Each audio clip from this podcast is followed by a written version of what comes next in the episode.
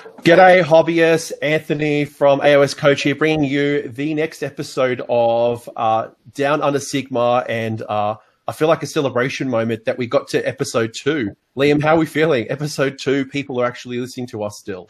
Uh, feels quite weird. Like it's awesome how much feedback we got already. So I'm super happy that we're at episode two already, and yeah, I've been looking forward to it ever since the first one. It's been great, good feeling, and it's kind of weird, but yeah, it's episode two. It's good episode two, we'll we'll kind of reflect on this moment and we'll see how far we've grown on this journey. Um, and speaking of journeys, that actually might be a nice transition into some people who did have a journey. Uh, we have some some guests. Who are our guests this week? Well, let's start with the Goon Master himself. Yeah, Goon, Goon, Master. Goon Master. Yeah, boy. Um, Seth Cook, uh, coming to you live from Feilding, New Zealand, um, also known as the Goon Boss. I'm here hanging out with my man Dan, the uh, Warhammer hero. Hey guys. The lads here from Down Under Sigmar. I feel like there's a drum roll moment here. I don't know how do Liam, how or uh, Seth, how do we introduce uh, our our very own first Warhammer hero?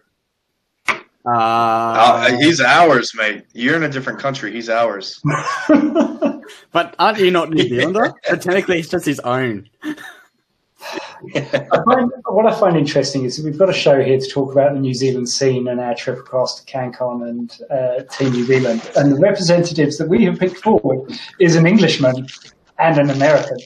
And what else is Fraser? is Fraser a Kiwi? So Fraser, Fraser was meant to be on, but he's he's got like some one megapixel camera. So uh, I think we're trying to maybe go to JB Hi-Fi and get another one or something. So, but is, is he Kiwi or are, are we actually got no Kiwis yeah. in the Kiwi show?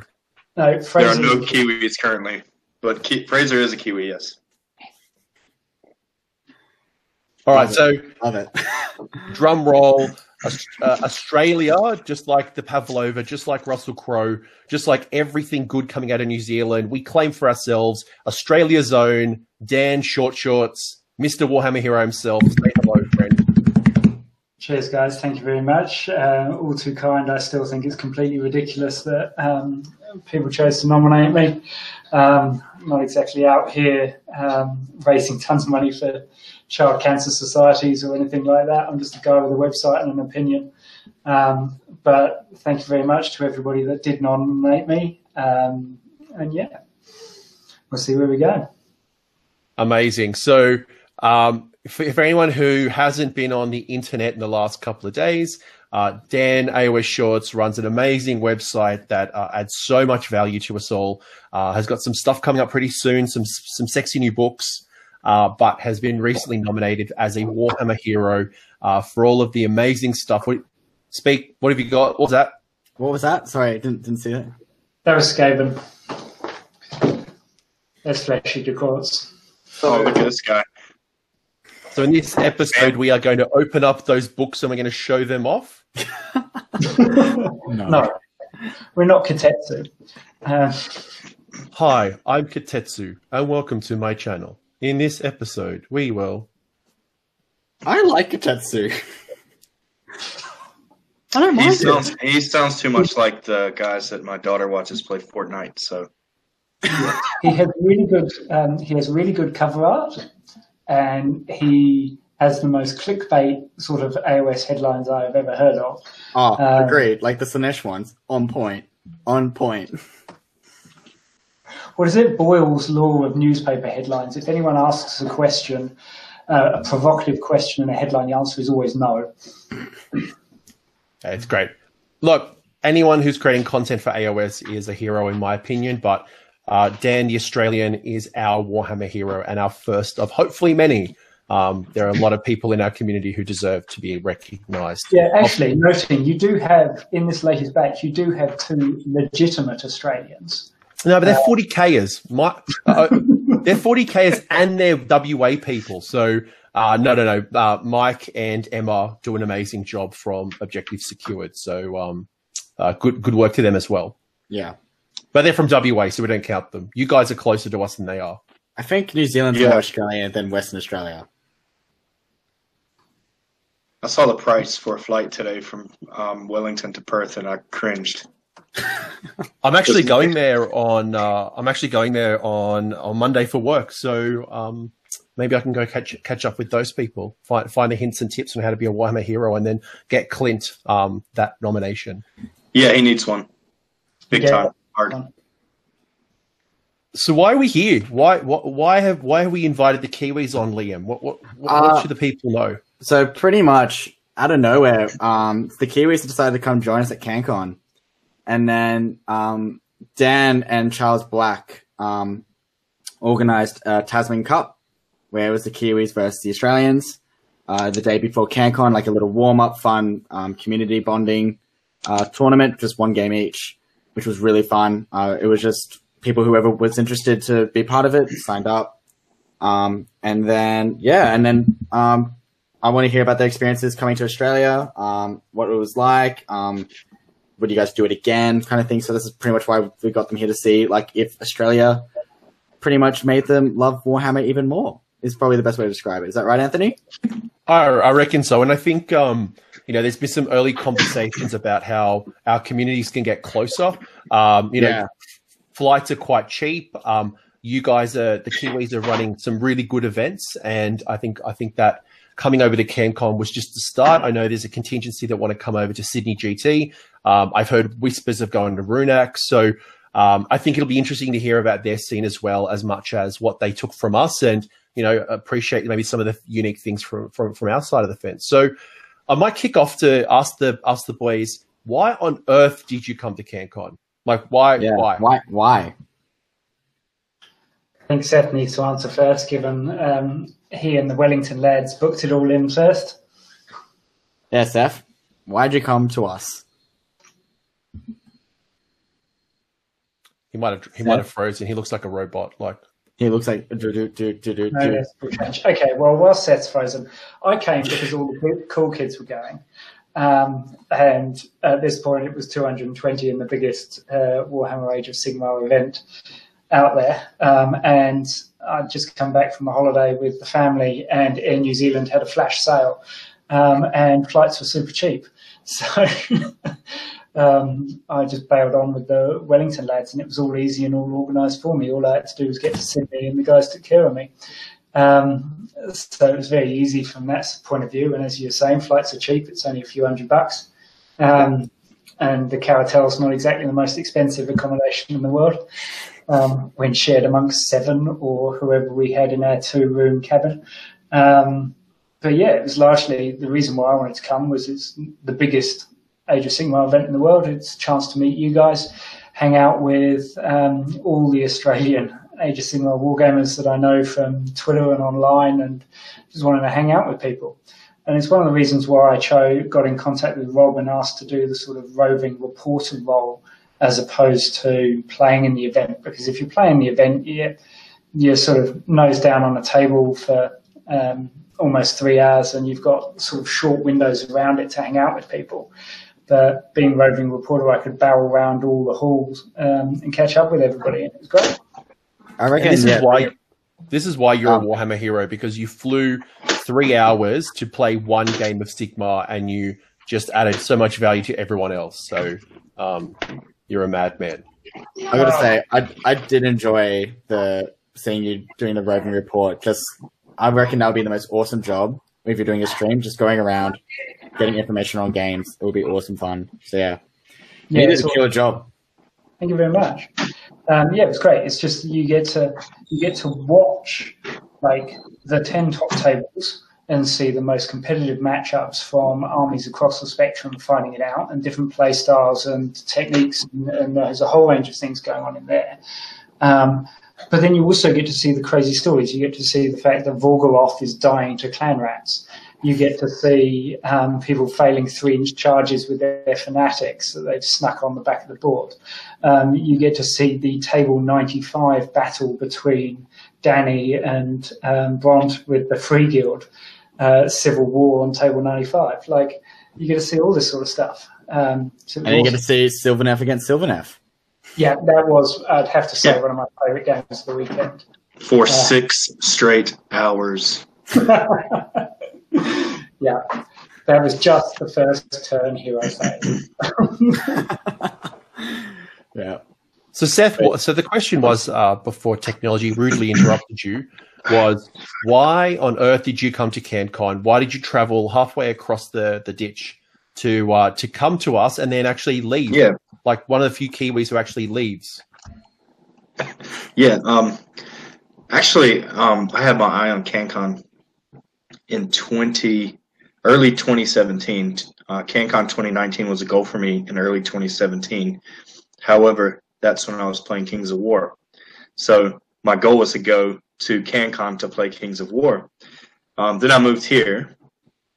Uh, it became, you know, obviously much more of a, re- a reality than it was when I was in the States.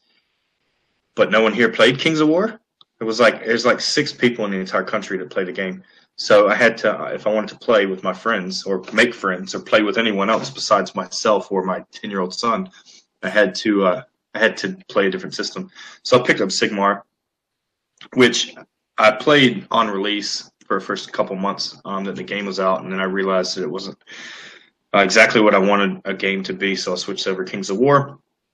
But I picked up Sigmar in very early or very late 2017, or very early 2018, very late uh, 2017, somewhere around Christmas time, New Year's. Um, but I still, in the back of my mind, wanted to do CanCon because I was here. You know, it's close enough, and I know it's a huge convention, and we don't have anything that big in the states. You know, I guess Gen Con and Adepticon might be, but the the competitive scene at those two places isn't exactly the same. Uh, that's more of like a hobby sort of uh, gathering. Um, then the boys said that they wanted to go, and by the time I got on board, I was on the wait list. Uh, but yeah, but James McPherson, I'm sure you guys met him. He was with us um, a bit on the weekend. He had some issues with his army, and he didn't know if he was going to be able to make it or not. So um, he sold me his ticket. I took his spot. He swapped with me onto the wait list, and luckily we both ended up making it. But um, yeah, once the boys said they wanted to go, I knew I was in because it was a goal I'd had for two years now almost. So it was going to happen, and um, it'll happen again, likely every year until I, you know, can't make it anymore. So No, that's great. And Was And I- and I- I- I left because I couldn't find a job while I was over there, and I didn't think that I could get on the benefit qu- quickly enough to make it. I didn't have enough spending money, so that's why I came back. uh, you mentioned the boys. So we obviously know Dan came over, yourself came over. Who are the boys? Let's give some shout outs to our first New Zealand contingent who flew over for CanCon AOS. So you had you Yeah, two. we had- we had yeah Fraser Baker, um, who's supposed to be in the chat right now, but is having difficulties. Um, we had uh, Sean Bates, who uh, does the uh, notorious Age of Sigmar podcast. Lee Wilmot, who is a friend of the show, uh, the notorious Sigmar podcast show, and uh, and we had who else? Do we have Dan. And did I forget someone? There was Lee. someone else. Who was the one that you said you sold the ticket with? It was Dan. Dan came. Me, Dan, Sean, Lee, and Fraser and James. and then Yeah, the two James. But James, James sort of um, did his own thing. Um, he's he's uh, he's a bit of a lone wolf. James is, and uh, it was cool that he was there. It was good to hang out with him. Uh, but he, yeah, he's he does his own thing quite often. So James is to give James his doing due. He's doing some really great things. He did um, what was it last year, year before? Um, ran Call to Arms and did absolutely massive, stunning effort. I remember the guy basically scratch building forty tables on his own in the UK and then shipping it all down to New Zealand. yeah, it's incredible. it was it was ridiculous. James's commitment to the hobby and growing uh, the Wellington scene is really strong. He runs the or works with the Freebooters Club, which runs out of Miramar, um, basically out of Weta's backyard, um, in the cinema where Lord of the Rings launched and other such things. He's got his uh, Twitch channel going on that's going to be launching soon too for some live streaming out of New Zealand. So James has got a lot of things going on. That's called uh, Freebooters TV. Is That his is Twitch one. Twitch handle. Oh, yeah, cool. So check that out. Definitely, it, it's uh, one of my favorite layouts that I've seen. So I know he's only done a, a pilot, um, but he's got a great layout. So, um, so we know that five of you traveled over. Technically, six um, had traveled over. Um, you guys, you know, had that as a goal. You wanted to get, meet the community. You wanted to kind of um, see the convention style. And prior to CanCon, we had uh, a game. Um, people may not know this, but on the Friday we went to Jolt Games and we had the Trans Tasman Cup. Um, who wants to tell a little bit about the Trans Tasman Cup and, and, and how that went for them? Dan. I'll do that. uh, so the Trans Tasman Cup, as it was introduced, it was a, a five-player individual uh, team tournament. So what I mean by that is that there were five players in each team and five games of one-on-one 2,000 point Warhammer using the CanCon pack. So basically, we were using it as a primer for CanCon for those that were going on to the event, um, and we played one game in each round. Now, because this was the Tasman Cup has a history in Warhammer between New Zealand and Australia um, that has gone back since I think Charles tracked it back to the early 2000s. Um, but the last two times that it was played before that were also won by New Zealand. Spoiler. Um, and so it was a great opportunity to revive that now for Age of Sigmar. Um, because it was the first year running, we weren't going super competitive with it. Um, so we sort of weren't purporting to be uh, truly Team New Zealand or Team Australia. Um, for the New Zealand side of things, it was the five of us that were travelling over and wanted to um, do it. So it the, the, five lads that had the time and money to go. Um, for Australia, you guys largely did it on who could banter or shitpost about the New Zealanders the best, um, it would seem. Um, or people who wanted to take the risk um, and infamy of playing New Zealand and losing. Um, so, so we had team we had team New Zealand, and famously we had a team of five, and I think only two actually came from New Zealand, if that's correct. Yes. Sean and Lee. Two, two. No, no, no. Fraser, Fraser, and Sean. What's Fraser. Lee? Lee's Lee's English. He's as English as I am. Um, he's more English than you are. Okay, right. So two so we had, five. So we had these five legends come over from New Zealand to play in the Trans Tasman. And Liam, who was on our side? Who is the cream of so Australia, got, the top of the okay, top? So, so cream, right. Um, so we got the coach. Anthony was our um, team captain. I didn't know. I didn't know I was captain. By the way, I just got told in a random post that I was. Captain. You were captain, uh, hundred uh, percent. It was definitely not going to be me. Um, Charles, Charles told me that you nominated yourself. No, I didn't. I, I, I, I learned when you guys put up the blog post and it said Captain Anthony, and I had all this stuff. Actually, it was your your article. I'm like, yeah, what? it was you. Okay, so we had Anthony, then we had Paul Gritzy with his Swift Hawk, which I have to say did quite well. Um, a lot better than we expected. Um, and then we had Sam Morgan, Hayden, and myself. Um, so yeah, so pretty much, uh, yeah, that was the five. And then New Zealand, you guys had, um, you guys list out your players again. We had me as self-nominated captain, uh, running Sylvaneth. We had Lee also running Sylvaneth, Winterleaf, but with uh, Deepkin allies. We had Seth running Spiders. We had Fraser running Thricefold Befoulment. Um, and we had Sean running Anvils of Heldenhammer. Pew pew. Yep.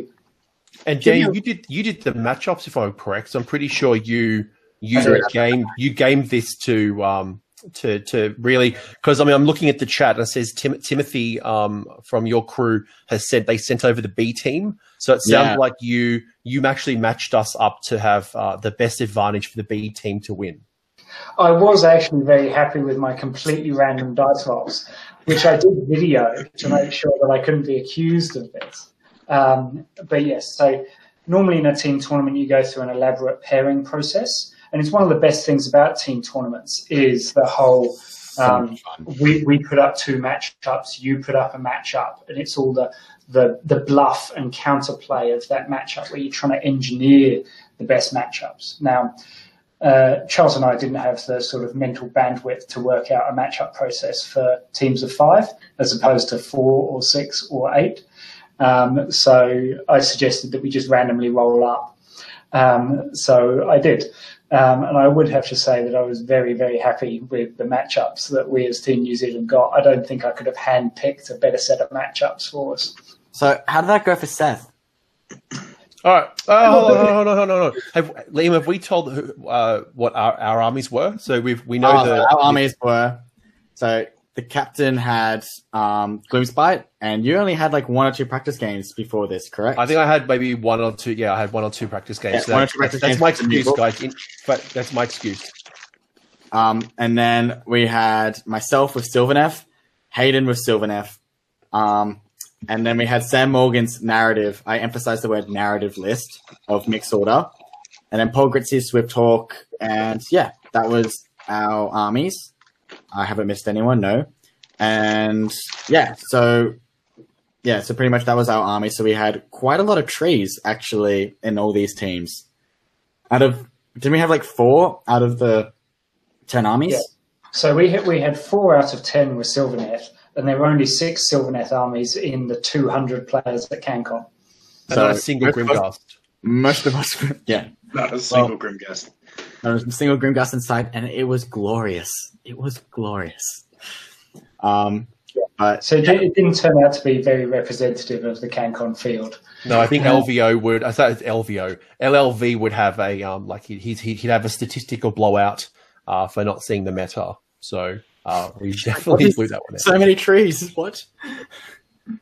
But yeah, so So let's Um, start at the start. So let's talk about like the results. So um, obviously we had the the matchups and um, the results started coming in. And uh, Liam, Liam and Seth, you guys were the first game to finish your outcome. let's talk the game. It might go as long as the Because we- game actually happened. We play quickly. That's why we finished first. Um, Seth, how about you explain what happened? Like, how did you? What did you see on your side of the table? So this is Seth's. Seth's um, Yep. got the Gloomspite Gitz with spiders versus Yep. Liam's Yep. So um, I asked a ton of questions the night before to Lee about how this would go, right? And he kept warning me about Durthu and the uh, witch bomb and all these things. Not once did he not once did he mention that you could redeploy and get plus three to your charge and and take my objectives on turn one. Um, we played we played better part of valor, I should say. Yeah, Um, my least favorite scenario. Yeah. Yep. Um, Liam took the first turn like he should with one drop, and he just uh, swarmed my side of the board and burned the objectives. He didn't kill too much stuff. He just positioned himself correctly to outnumber me on the points, and he burned them all six in the first turn. So we played for 20 minutes, and I didn't even get a chance to go, and the game was over. But um, I take solace in knowing that if we had played the game out, I would have taken your army off the table. Oh, Um, like, But that's not really. We're not playing 40k, right? So that, that doesn't matter. yeah, like um, yeah. So wait, so we got Sean on the chat saying such a bad matchup for anyone with Liam on that mission, and I was like, and we did say that after the, our game, I was like, it is a terrible matchup, and then we also worked out that if you actually deployed your spiders Yeah, on them because yeah, just letting anyone know, Seth actually had three big spiders. If you actually put them on the objective, it would have been harder for me to get them off turn. yeah. It's um, that's hindsight. It's all good. And like Yeah. like I said, I wasn't too, learning I wasn't too stressed about it, man. Like I was just there to have a good time. Um, the game was over quick. Is what it is. Um, and I had, a great, I had a great I had a great time playing you. Like you're an absolute gent and uh, a legend. And then after we our game was over, we got to walk around and talk shit to everyone else. So I mean, right? uh, yeah, it was it was awesome. So So currently Yeah. we're up. Australia's up one 0 Um, we go into the next match. Charles, I next- just- I also just say Charles was over the moon. How quick that game! He goes, "Awesome! Let's hopefully everyone else is like that." I'm like, I hardly doubt anyone's going to be like that game. Yeah, well, we sort of um, knew the night before that if there was a sure loss in in the matchups, it would be me. Like I knew I was climbing uphill real hard. So, um, not saying I didn't try because I did. Well, I didn't get a chance to, but it like we knew it was. I knew it was going to go that way. So I wasn't fussed about it at all. I just I, and I knew that everyone else on, on the New Zealand side had a good chance to win.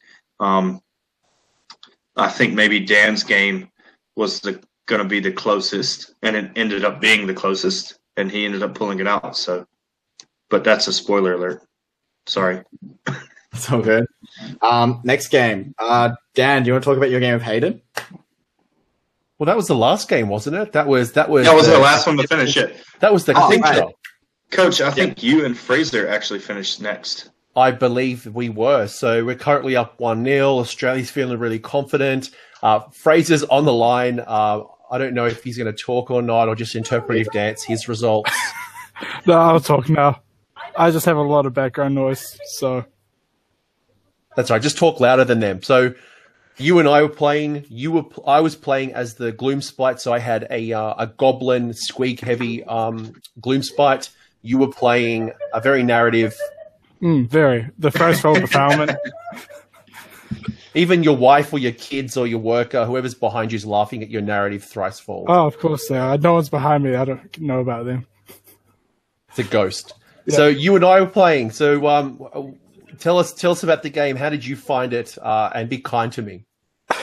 I mean, considering it was my first game with the army, I kept getting shocked of how much damage they could push out. Um, however, versing Gloom Spites for the first time, it was also good fun figuring out how silly they can be with all the negative ones to hit. So we were playing. What scenario were we playing? Um, I believe we played Knife to the Heart. we were. So we're playing a hero-based So- scenario. You've got three big fat heroes, and I've got a bunch of grots. Yep. And I've got a big flying fat hero as well. Does help. Um, Knife to the Heart is probably one of my favorite scenarios on the fact I can normally guarantee a minor victory at least. Yep. Um, and it was super interesting because um, I'd previously played um, a Thricefold, uh, not in a hero-based scenario, and uh, it was definitely. I, I think you know for um, for Seth, who was like, "This is an auto lose or a very hard lo- loss." Uh, I was thinking the same thing. I'm like, "How on earth do I protect myself?" And um, your uh, Plague Wind um, was super strong. Uh, just de- was deleting grots. The Uh, on top of Deluge did. I, I, Definitely I think as as a fellow Gloomspite player, I think um, in that scenario against Fraser's army, you have to like just block him from getting to your objective. Like just put waves and waves of bodies in front of him, make him chew through them in every turn. That's really your only chance, and then play for the minor. I don't know if, if it's possible, but that would have been my strategy.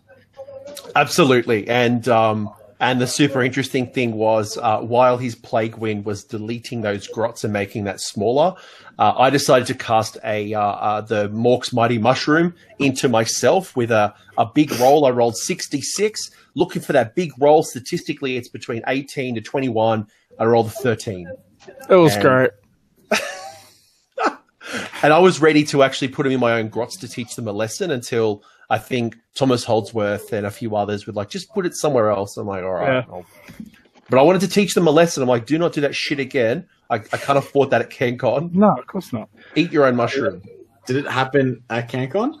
No, I didn't actually. I remember I played um uh, I think it was game five against Andrew from uh, from the failed charge in Toowoomba, and I think I threw it like thirty inches. So um, it learned its lesson, but uh, not not not well enough against um, Fraser. I think the main thing in our game was just me getting that 10 inch charge at the very end to secure the major. Like, So let's so we'll rewind. So uh, I'm fighting for a minor. I'm, I'm fighting. I'm fighting. I'm I'm rallying. I'm retreating. I'm like just doing everything I can to stop uh, Fraser. And then he does this. Yeah. So with the flying great unclean one, I got close enough to the board edge and summoned, I think it was just 10 plague bearers, um, nine inches out from his Squig Gobba, which was the only thing near the objective. Um, then 10 inch charge, but I did have to use my last command point to reroll. However, as Steph was saying, holding me back, you did do that, but I can also tarp it quite effectively as well. Uh, you played a great game.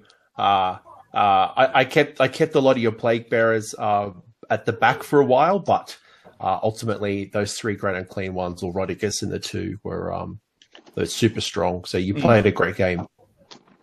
So that's currently one for New Zealand, one for Australia so far. Yeah. Sweet. Uh, game three was that Lee. No, game three was Sean and Paul. With Sean versus Swift Hawk. Oh yeah. So- I, go on. I was just going to say, I'm, I'm happy to cover that. So that was uh, Sean Bates with his Anvils of Heldenhammer versus Paul and his Swift Hawks. Um, and so naturally we thought, ha, Swift Hawks, um, this is going to be a win for us. Um, and Paul did a legendary effort. Um, so they were playing Border War in Shyish with the Aetherquake Aftershock Realmscape feature. That gives a plus one to casting rolls. Um, and basically, as you'd expect in, in Border War, um, Paul just used his Swifthawk mobility from the outset. So he scored maximum points for the first three rounds of the game uh, to lead 15-4 at the top of turn three. Um, so this was effectively a replay for Sean of the game that he, the uh, magnificent victory he had against Sam Morgan um, in the warm-up game before the Tasman Cup, um, where his opponent goes out to a massive, massive lead, um, and then Sean's got to pull himself back. Um, Sean, in terms of his Stormcast armies, always plays an army that needs all five turns in order to win effectively.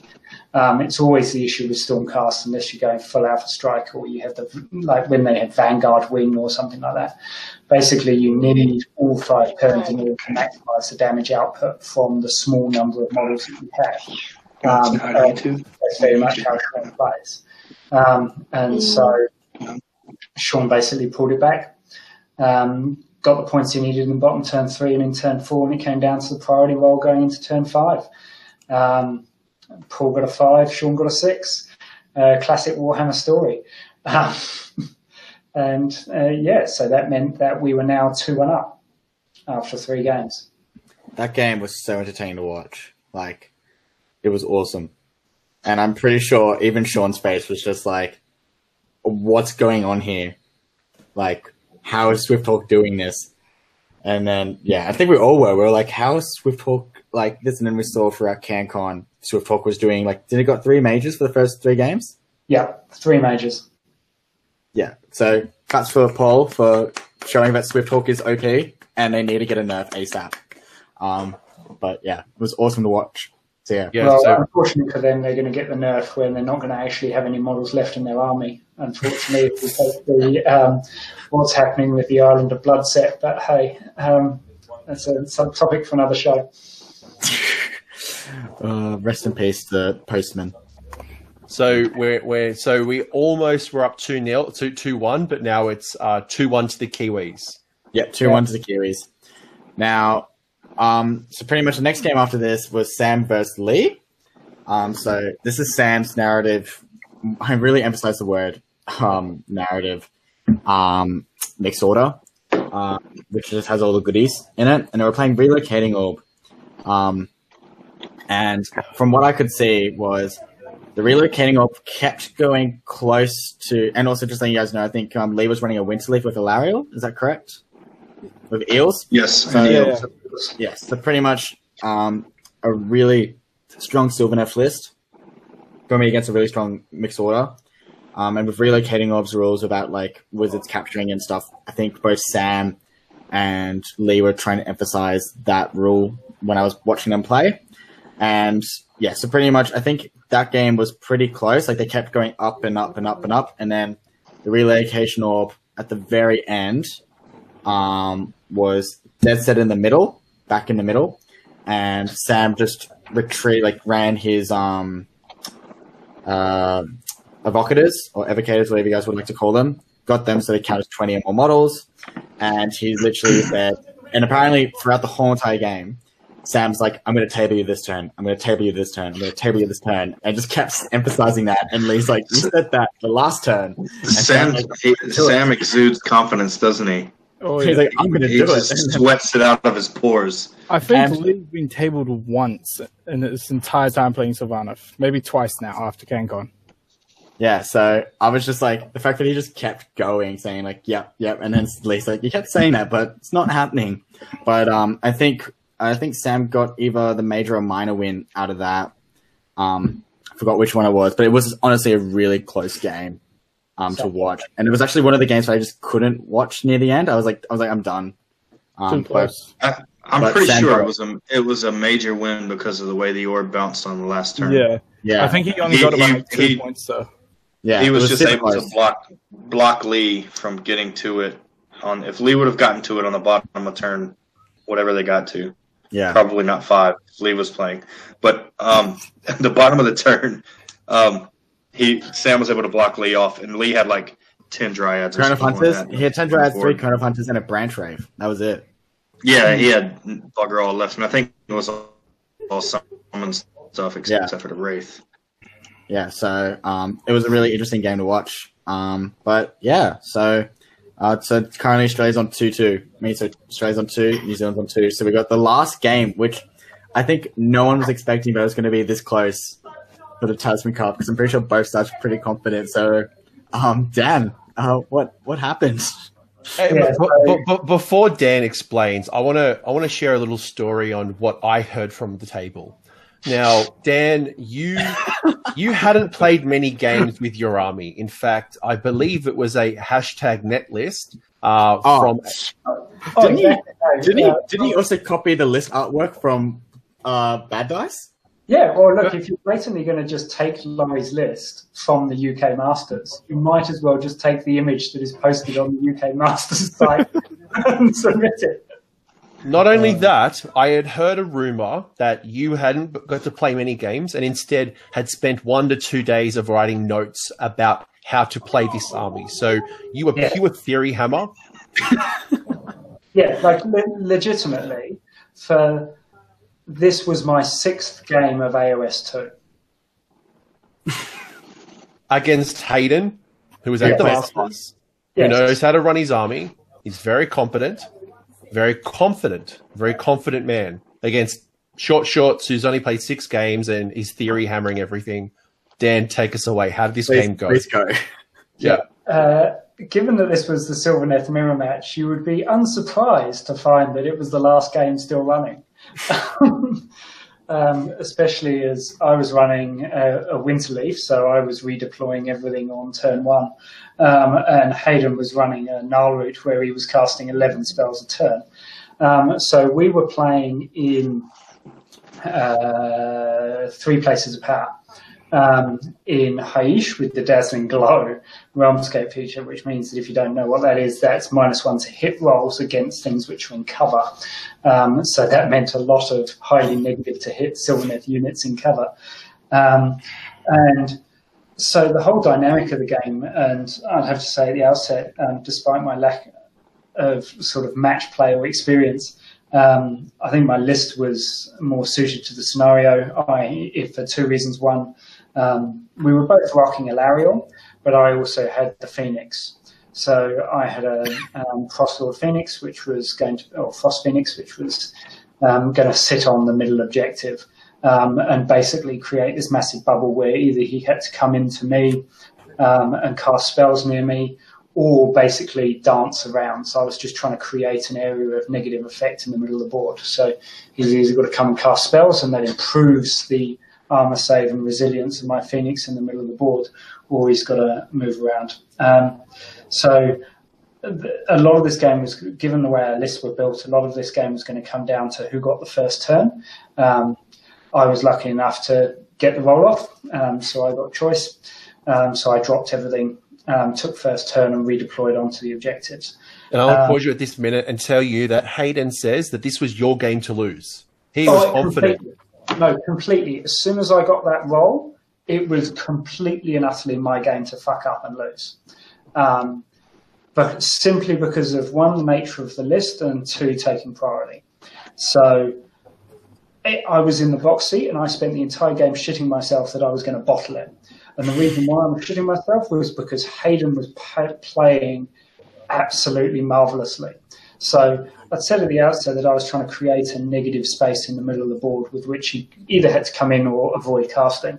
And he went through four turns of a Gnarlroot list casting 11 spells a turn, and he never cast a single spell in the range of my Phoenix.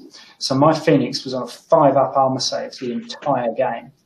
Um, and despite that, he still managed to um, take out my main, uh, my branch wraith, which I run on, uh, put on one of the objectives, surrounded by 30 dryads. So he neutralised that objective. Um, he threatened Alarielle. He switched his um, all his forces over to the other side of the board um, to claim one of the objectives with Alarielle. Um, and then he concentrated his forces on the middle of the board. And so the whole story of the game after that, after all of that movement dance, was whether or not Hayden's Dryads and Tree Lord were going to, a uh, Tree Lord Ancient, were going to be able to take down my um, Phoenix on my five up save. Um, and look, it was swinging all over the show. Um, and if Hayden had activated some of his units in a different order, um, then he would have had the win. Um, I managed to keep my Phoenix alive with regrowth, um, just healing a couple of extra wounds as I needed to. Um, but it came right down to the end. Um, and Hayden was a great guy to play. He played it by the seat of his pants, and despite it being my game to lose, he made it a really, really, really tight battle. Um, got it the tenth, but it was a great end to the Tasman Cup. So when I was watching that game, I was watching it and I was trying so hard not to be like a back like backseat general. So I like literally tried to keep myself quiet. I'm like, cool. I'm not going to say anything because I really wanted like I wanted to see if Hayden was going to do what I did. And this is no like I understand like they were under you guys were under time pressure and also everyone was watching you, so I totally understood um, what happened here. And I have to say, all he had to do was activate the dryads before the Tree Lord Ancient, and that would have been his game. Would you Yeah. agree? Yeah, Like that's all based he had. on, To- based on dice rolls.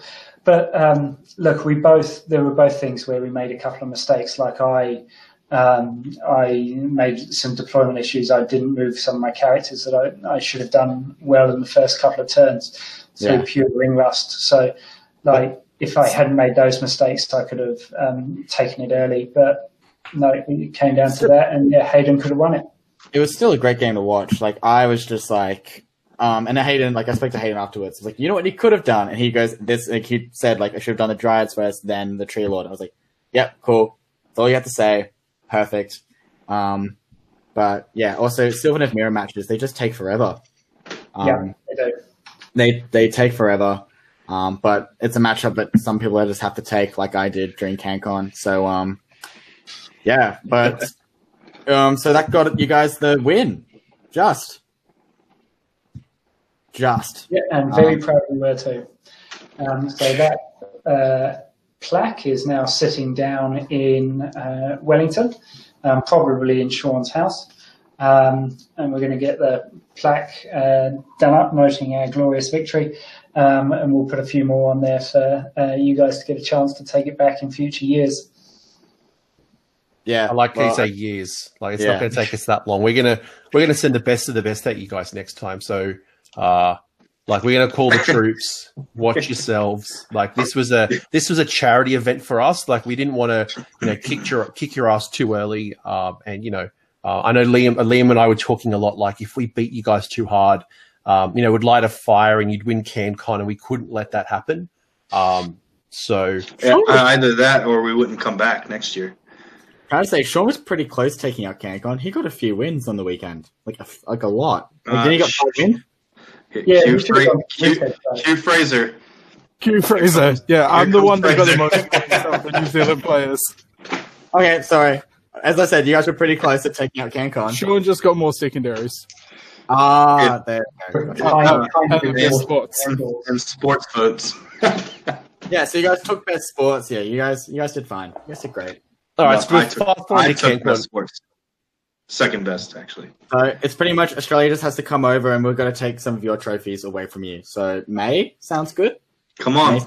Yeah. Liam's Yeah, coming well, over to get more than best sports from New Zealand. Yeah, right. See how that goes. So Um, let's talk. Let's talk CanCon. Let's talk. You know, so we've you, you've had a, a very successful campaign.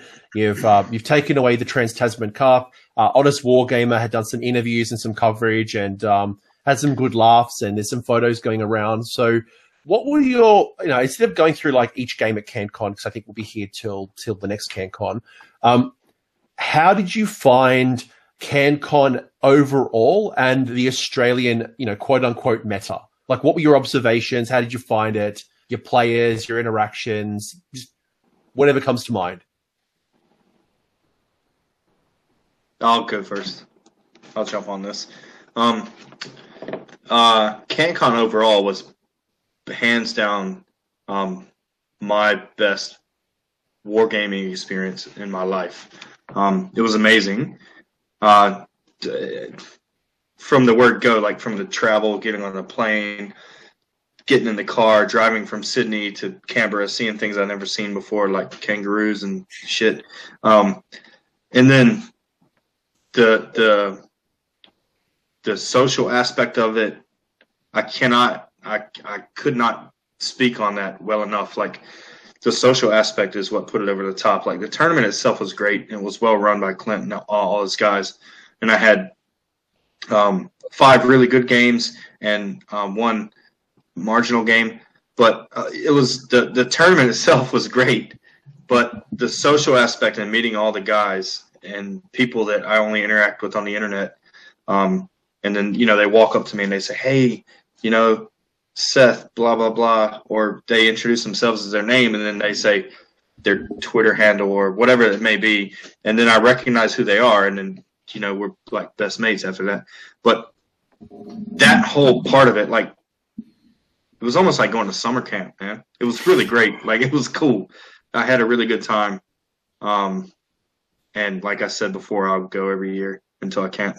So sweet. Dan, what were your observations? Because uh, obviously you weren't playing at CanCon. You were running around watching games and taking notes. What did what did you see um, from your interactions? And you know, was there anything quirky that Australia is doing that maybe either the rest of the world or at least New Zealand you hadn't seen before? Or are we, are we the same? Okay, let's try and pull some threads out then to be useful. One, let's, um, let's rip them apart. uh, look, putting aside uh, Scourge privateers and um, Swift agents, um, and whatever the hell Ryan was running in his Beast of Chaos list. We also uh, had the the one ever chosen army, I think, as well. Yep, the one ever chosen army. Look, we, There's always um, that guy though. Isn't Sorry, it? there, Liam. Yeah, isn't it always one guy that runs ever chosen? Yeah, pretty much. The yeah. um, the setting aside those sort of statistical oddities, um, the the thing that was interesting to see in the list was that you took defined known factions, but you played different builds of them. So you look at the Stormcast list that you had there no one really had the sure charge bomb, but you still had plenty of um, Stormcast lists at the top of the tables. You had still plenty of Daughters of Khaine lists, but none of them are the sort of copy and paste uh, Ben Sava Daughters of Khaine list. Um, you've got a number of um, lists using different temples, uh, heavy snake builds. All of these are really good because you, what you're showing is you're demonstrating the strength of both of those books apart from those obvious top UK net builds. Um, so that was something really interesting. You see Matt with his um, Khorne. Gore Pilgrim's list played incredibly well. You see Cancron with his KO list. Like so, you've got people who are running top armies in different ways. Um, so that was really interesting to see from a sort of top end competitive level. Um, it was interesting to see on the painting and hobby side, it was really interesting to see the sort of real top level um, painting. So Danny and Bront and um, James Lynch, is it? Yeah. Um, with his Blades of Khorne army. Um, really, really top level painting that would stand up against any, literally anything I've seen in the UK or the US um, in terms of uh, sort of consistent quality of painting across the armies. And the quality of painting across like across a 200 player event, you expect there to be some sketchy painting. But I think the greatest thing for the pack was you guys nailed it. Like there was what like a couple of flesh hounds on one table that were questionable um, because they were sort of undercoated and that was about it, and somehow they snuck through. But like apart from that, um, and some comments about a couple of proxies. But um, apart from that, the the quality of armies across the, the entire field was great. Um, and the only other thing that I would sort of comment on as being different from what you see in other tournaments around the world, and the only one that sort of comes a bit close to it was uh, the way that the South Coast GT used to run, was um, the fact that you guys were bringing three pieces of terrain um, each onto the table. So each of the tables, for people at home, each of the tables had six, effectively about six pieces of terrain provided by the tournament organisers. And then each player brought three pieces on, and there was sort of a mini game before the game even started about the placement of the terrain and particular rules as to how you could place them. Now, I don't know how many players actually um, played those rules out in full as to how far from a table edge, how far from an objective, how far from another piece of terrain. What I um, was that you saw the top tier guys, like all the top players were following that because they knew it was a game. Yeah. Did that make sense? Like I knew the, I think it was like on my fourth or fifth game, someone who was like mid, just bumped up from the mid tables. He was like, "Oh, I get to place it on here." I'm like, "No, no, you have to be six inches away." And he was like, "Oh, what? That's not in the pack." I'm like, "Yeah, it is."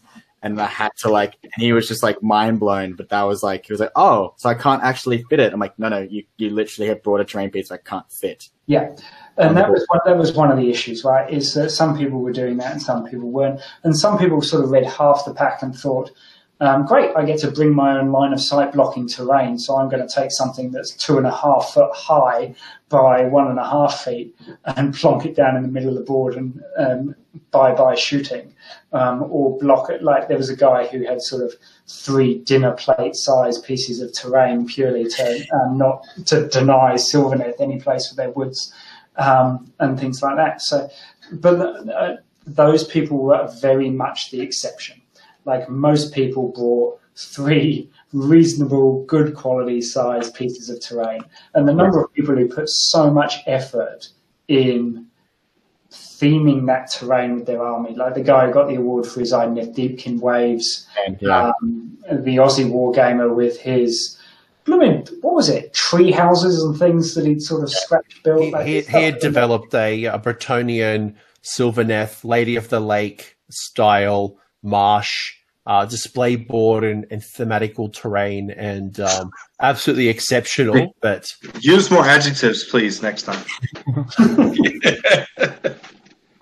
yeah, he did like a lot of, and then I think we did, and Dan, you probably saw this in your blog post when you were writing it and stuff. Is like we CanCon. I think you guys can all agree, CanCon wasn't just like a gaming tournament; it was like a hobby tournament as well. Like there was like a side, like you had the competitive players, the narrative players, and then you got the top tier hobbyists who are literally there to show off what they do in the hobby, which I thought It was was really. it was impressive. The hobby.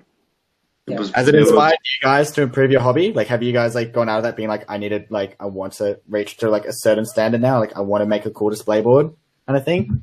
From seeing I have, haven't touched a model since I left Australia. so Yeah, that's a step, I'm hacking them up at the Come on, guys. Come on, come on.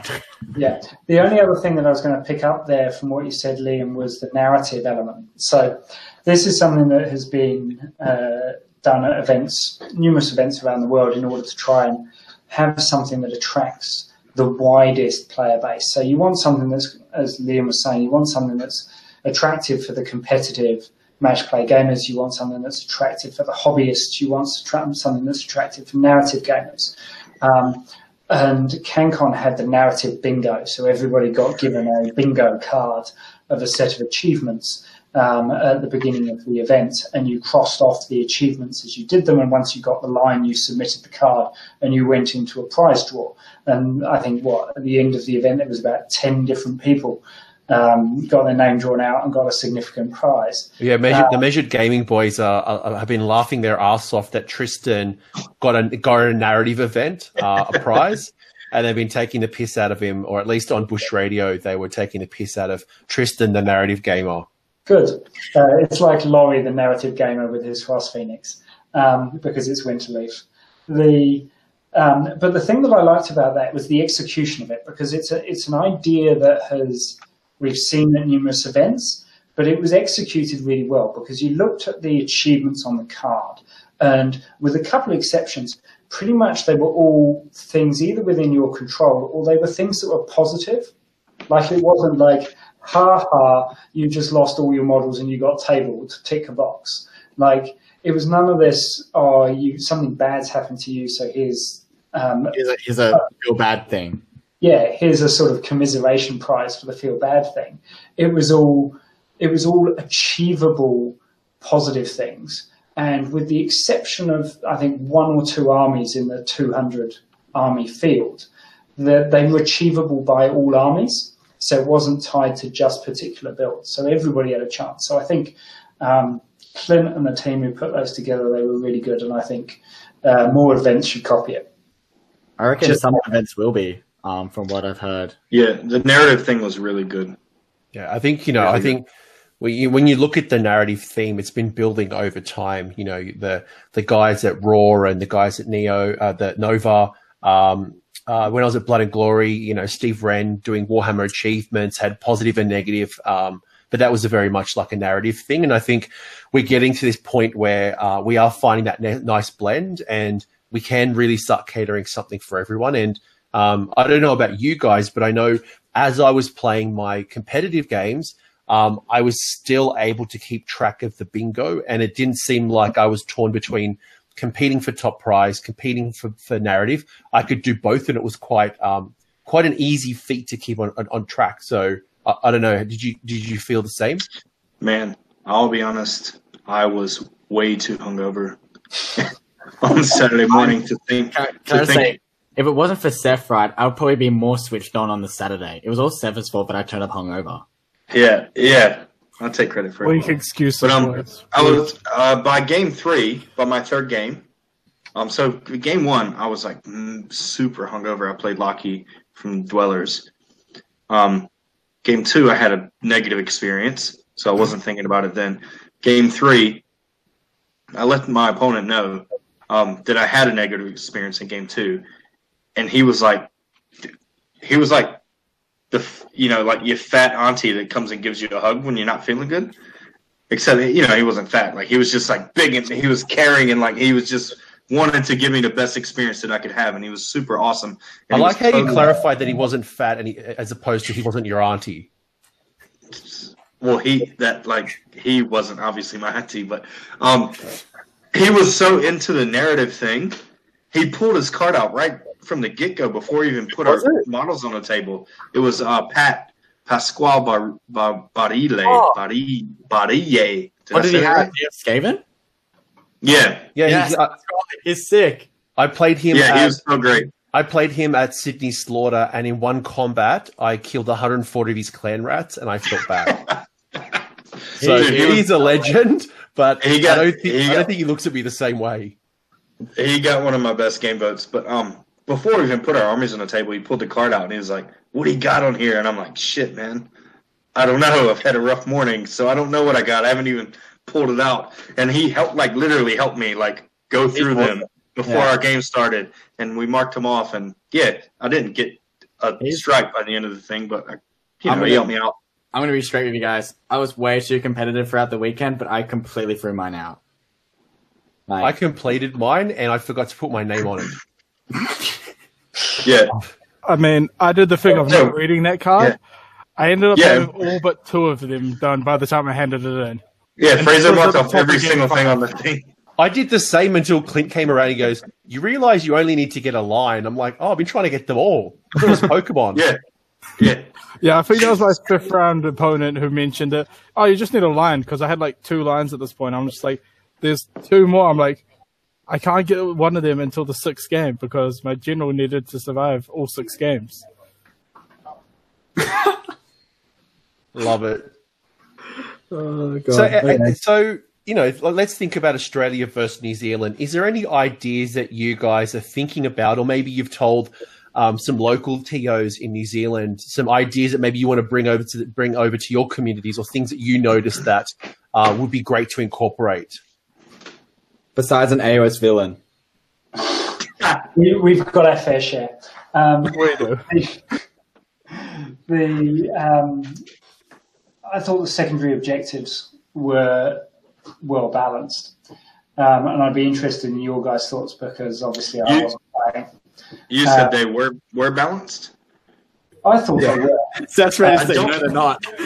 I know, no, I don't think that they were like crazy out of control, but I think that um, one point number one would be that there were only seven of them and there were six games, so Uh, narrowing down, narrowing them down that hard made it uh, that far made it really hard for some armies to achieve. You know, like you get to game five and you're like, shit, I got three left. Um, what can I accomplish out of these three? Like, what is possible versus the scenario? Because when honestly, when you're playing game one and game two, you're not looking at game four or five or six to get, you know, you're loo- looking at your secondary like, oh, game six is this uh, scenario. I'll put this objective aside for that one. So by the time I got to the end of the second day, I was like, fuck, I don't have anything I can do. What do I do? You know? Um, and I also think that they were they were I think they were weighted heavily. That's my opinion, and that's biased because I only got three of them, right? Um, Sean Bates got all of his. We finished with the same record, right? He got six secondaries. I got three. He finished 18th. Mhm. I finished 45th. Yeah. Right? And and I understand there's a huge field and there has to be a tiebreaker. I get that. Um, I'm probably just a bit sour because I ended up on the short end of that stick. But um, Well, this is always yeah, the that, that's my opinion on those. Where, where, where's favorite sports Seth? Where's that guy? He's there. He's dead. Put He's some got the dice- prize. It's put- in no, the bin. He's now competitive. Yeah, put some put some dice on the board, and we'll have a good game. That's what it's about. But I'm I'm just analyzing now. I'm analytical Seth. I'm going to let you know that some people in the uh, Australian community don't like the secondary ejectors. Like I remember in the Sydney GT, Anthony had to deal with quite a bit of a backlash of it. Correct? You had to deal with quite of a backlash from it. Yeah, I um yeah, and it's interesting that you're saying this, Seth, because um at Sydney GT last year, um I had nine. Uh, I gave everybody nine um secondaries, so there was a bit more of a um an option to kind of like you didn't find yourself at the last last game with only one or two up your sleeve. You still had a good variety. Um, I was targeting more of the average gamer. Like certainly, you know, obviously I had something for the top gamers, but certainly I want to bring more of Australian together. And I I probably weighted my secondaries a lot higher than Clint did. But I think this year I will I'll scale that back. Um, and it's an interesting debate if um, if you don't weight the secondaries high enough, will people strive for them? Yeah. Or as you've just said, if um, you know, it's very hard if someone has more wins than uh, than than somebody else, but if that that other person gets more secondaries, does it seem fair that Oh. the secondaries can bring you equal or higher than someone who wins more?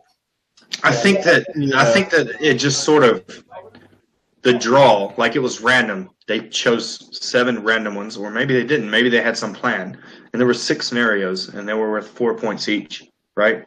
So it's at twenty four points on your score. Some armies are on the back foot to get those seven, right? Like it's going to be harder for some than it is for others.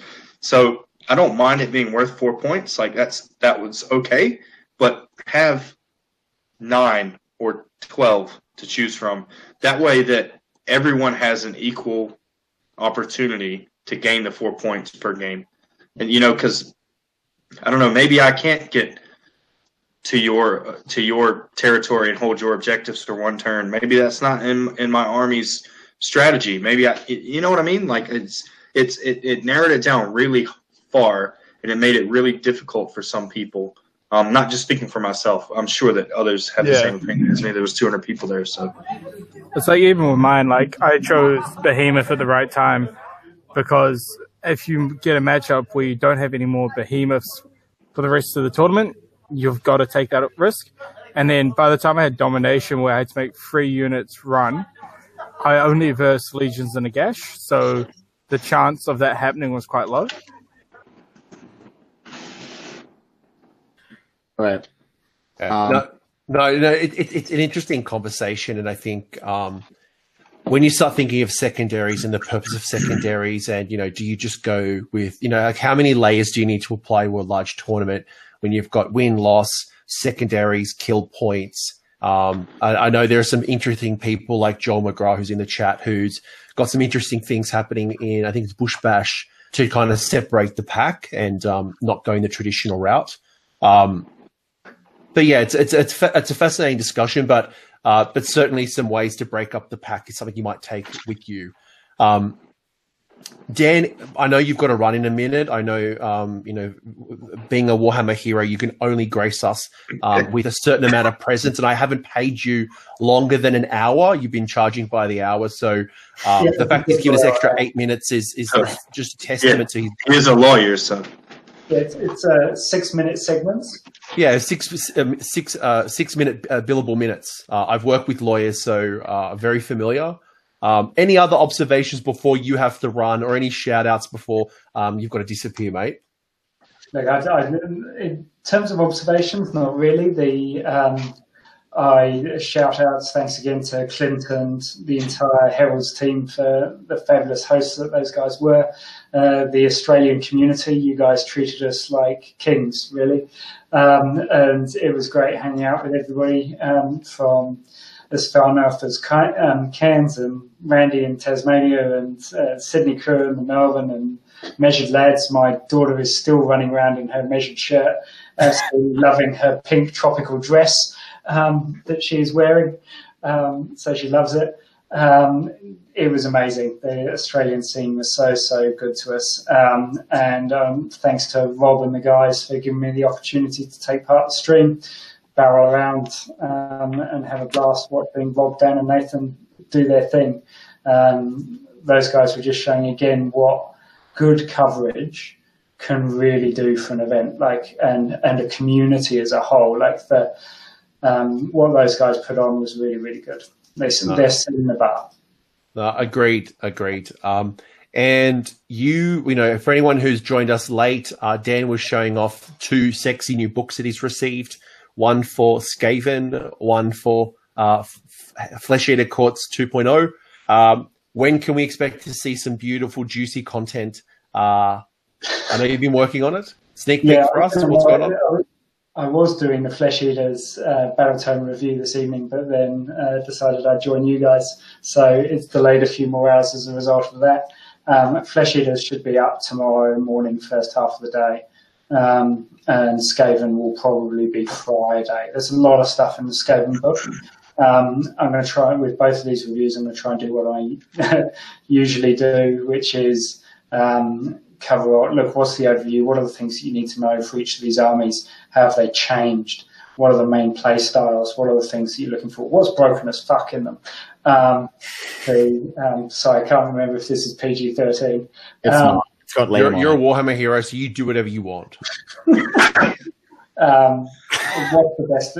How do the allegiance abilities work? What's the pick of them? What's the pick of the command traits? What's the pick of the artifacts?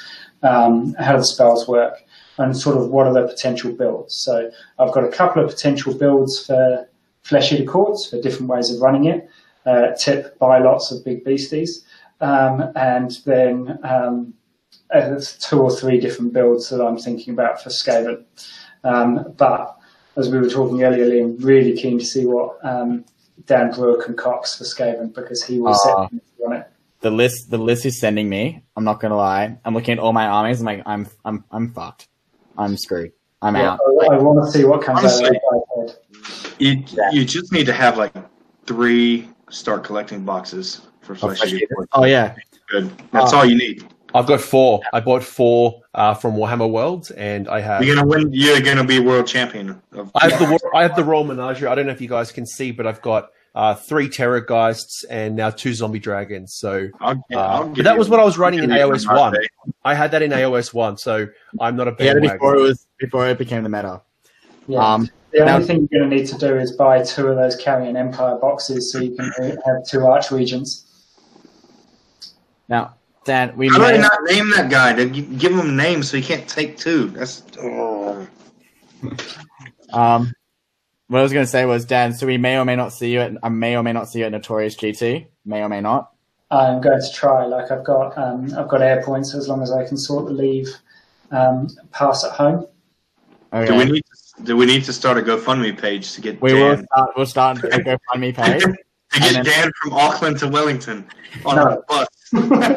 No, no, I, I, I could afford that trip. Thank you very yeah.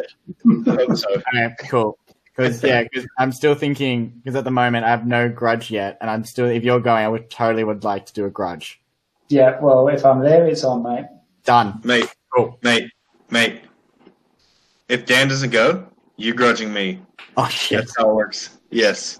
Better part of that. Yeah, it is right there. No, we're not playing Better Part of Valor. Not happening. I'm You don't even know what I'm bringing yet. it might be Slaanesh.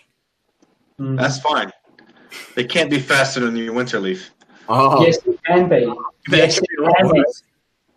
They're considerably faster. All right, I'm gonna I'm gonna herd the cats back. I'm gonna reel you guys back in. So Dan, if you have to drop off, thank you very much. Uh, All let's reel you in.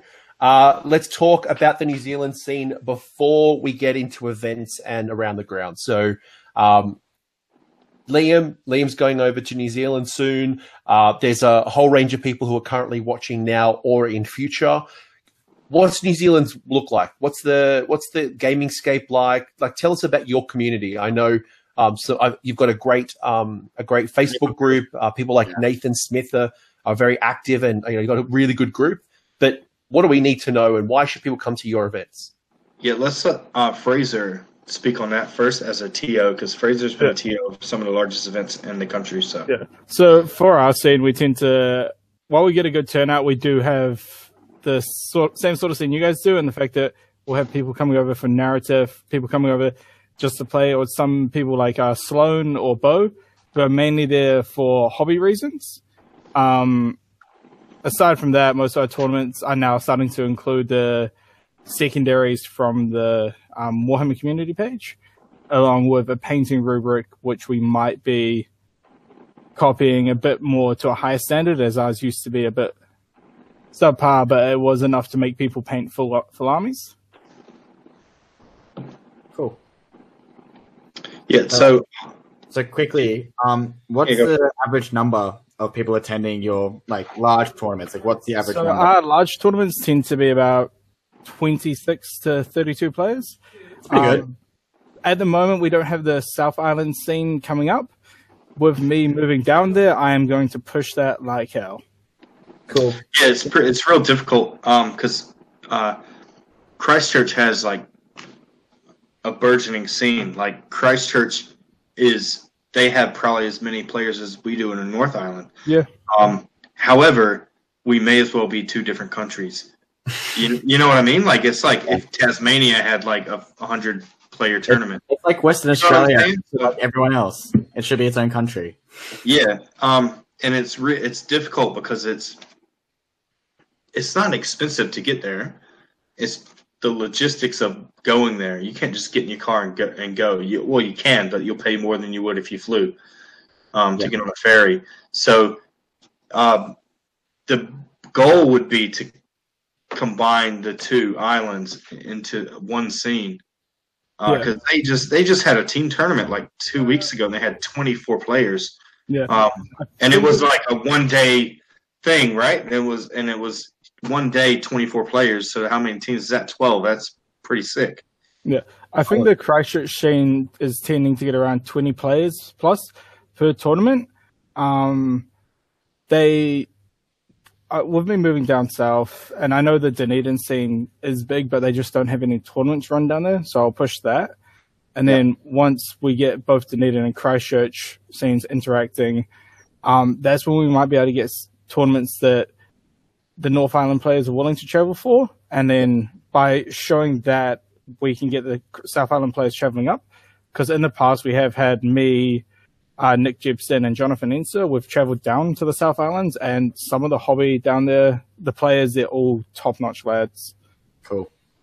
So, what can we expect? So, uh, I'm interested in signing up to a Kiwi event. Uh, what do I expect coming over? Is it is it the same thing as a regular club meet, or uh, is there little nuances that New Zealand has that uh, may surprise and delight? so i don't know it may, may be best for me to speak on this as a foreigner right because i know Go right? I, like I, I know how things were in the states, and, and now I'm here. Um, so how it works in New Zealand usually is, and it probably work for you guys when you come over is, lots of guys will, um, get together and they'll rent a house for the weekend. So it'll be like we'll ju- I'll talk about the last tournament we had, which- which was Masters. We had thirteen. How many do we have, Fraser? Thirteen or fourteen players? Um, I think we had 13 players staying in one house. Yeah, 13 of the Masters players, and there was 20 in the field. 13 of us were in one place. Um, Yeah. And so that's usually how we roll because our tournaments aren't massive, right? Like we can just go rent someone's house or a beach house or whatever, whatever it may be for the weekend, and it might cost us 20 or 30 bucks each to rent this place, and Yeah. we'll all stay together. And it's just like, honestly, it's like you go, you, you have a massive party for the weekend with your mates, and you play Warhammer on during the day if you can be fucked to get up. But um, so it's it's really personal. The scene is really personal.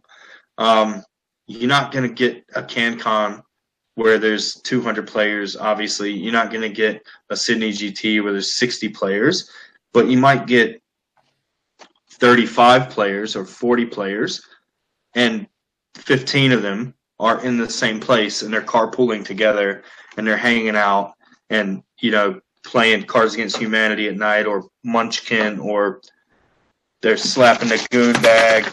You know, it's it's a good time. Like it. That's I think that's what it is here. It's not so much like um, I do this hobby because I want to be the best at the hobby, or I do this because I want to win all the tournaments. Like some guys obviously feel that way, but really it's I do this because I like to hang out with the boys and I like to have a boys weekend and I like to go to have a it, it's almost like a fraternity.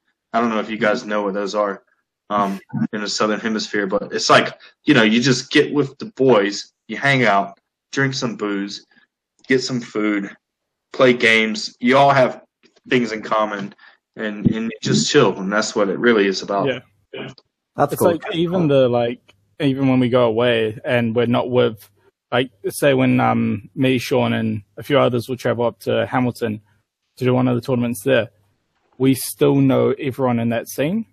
So it's still the exact same experience since that's how close knit our community is. And even if we have some of the Auckland boys travel down, we still treat them as if we like as if they're that as close as like people that we play with on a weekly basis. So it's just a real close knit community that treats everyone with like the utmost respect. Yeah, Like, Yeah, you'll we be have- welcomed very, very to a proper Kiwi standard. Yeah, bro. You'd be like you'd be a fucking superstar when you come over, guaranteed. And I have I have seen like I remember you know I think Liam and I, Liam and I spoken about the the house at the Masters and you know the fact that you think of Masters which is like the top of the top most competitive you know cutthroat at times yet all you know all of you lads are staying in the same house um, which is crazy um, so so for me like Just getting you know, drunk. you, you you can't really have like a bad game because I'm now this guy might be cooking my food. This guy, um, like who knows what's going on, but you guys are all mates, and um, I think that sounds really interesting um, and very foreign. I, I I imagine that is unusual for most tournaments. You can't, like I said, I, we just recorded a, a podcast last night for um, Notori- Notorious uh, Age of Sigmar, and one of the points I brought up was that um, in New Zealand the scene is so personal. You know, like you know everyone, and everyone that you see at this tournament is going to be at the next tournament, and the next tournament, and the next one, and the last one before that. You know, like you, you see them every single time. So you build these relationships with them, and to, sometimes it gets tiresome because you know obviously personalities will, will clash. Um, but for the most part, everyone here, ninety nine percent of the guys here, are absolutely amazing, and um, they're not just dudes I play games with. Like they're my friends because I came from another country. I know no one except for the people I work with and the guys I play games with. So these dudes are like my friends, and it's it's I couldn't ask for better better guys to play with. So yeah, So if I let, let, us say uh, hypothetically I'm somebody watching this stream and I'm, I'm really interested in going to New Zealand and um, I want to get a part of this this community, this bond.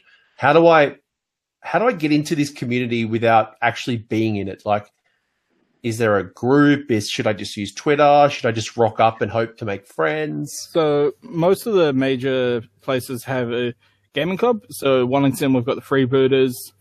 Um, Palmy's got Praetorians. Yep. Auckland has Yeah, Model right. Citizens.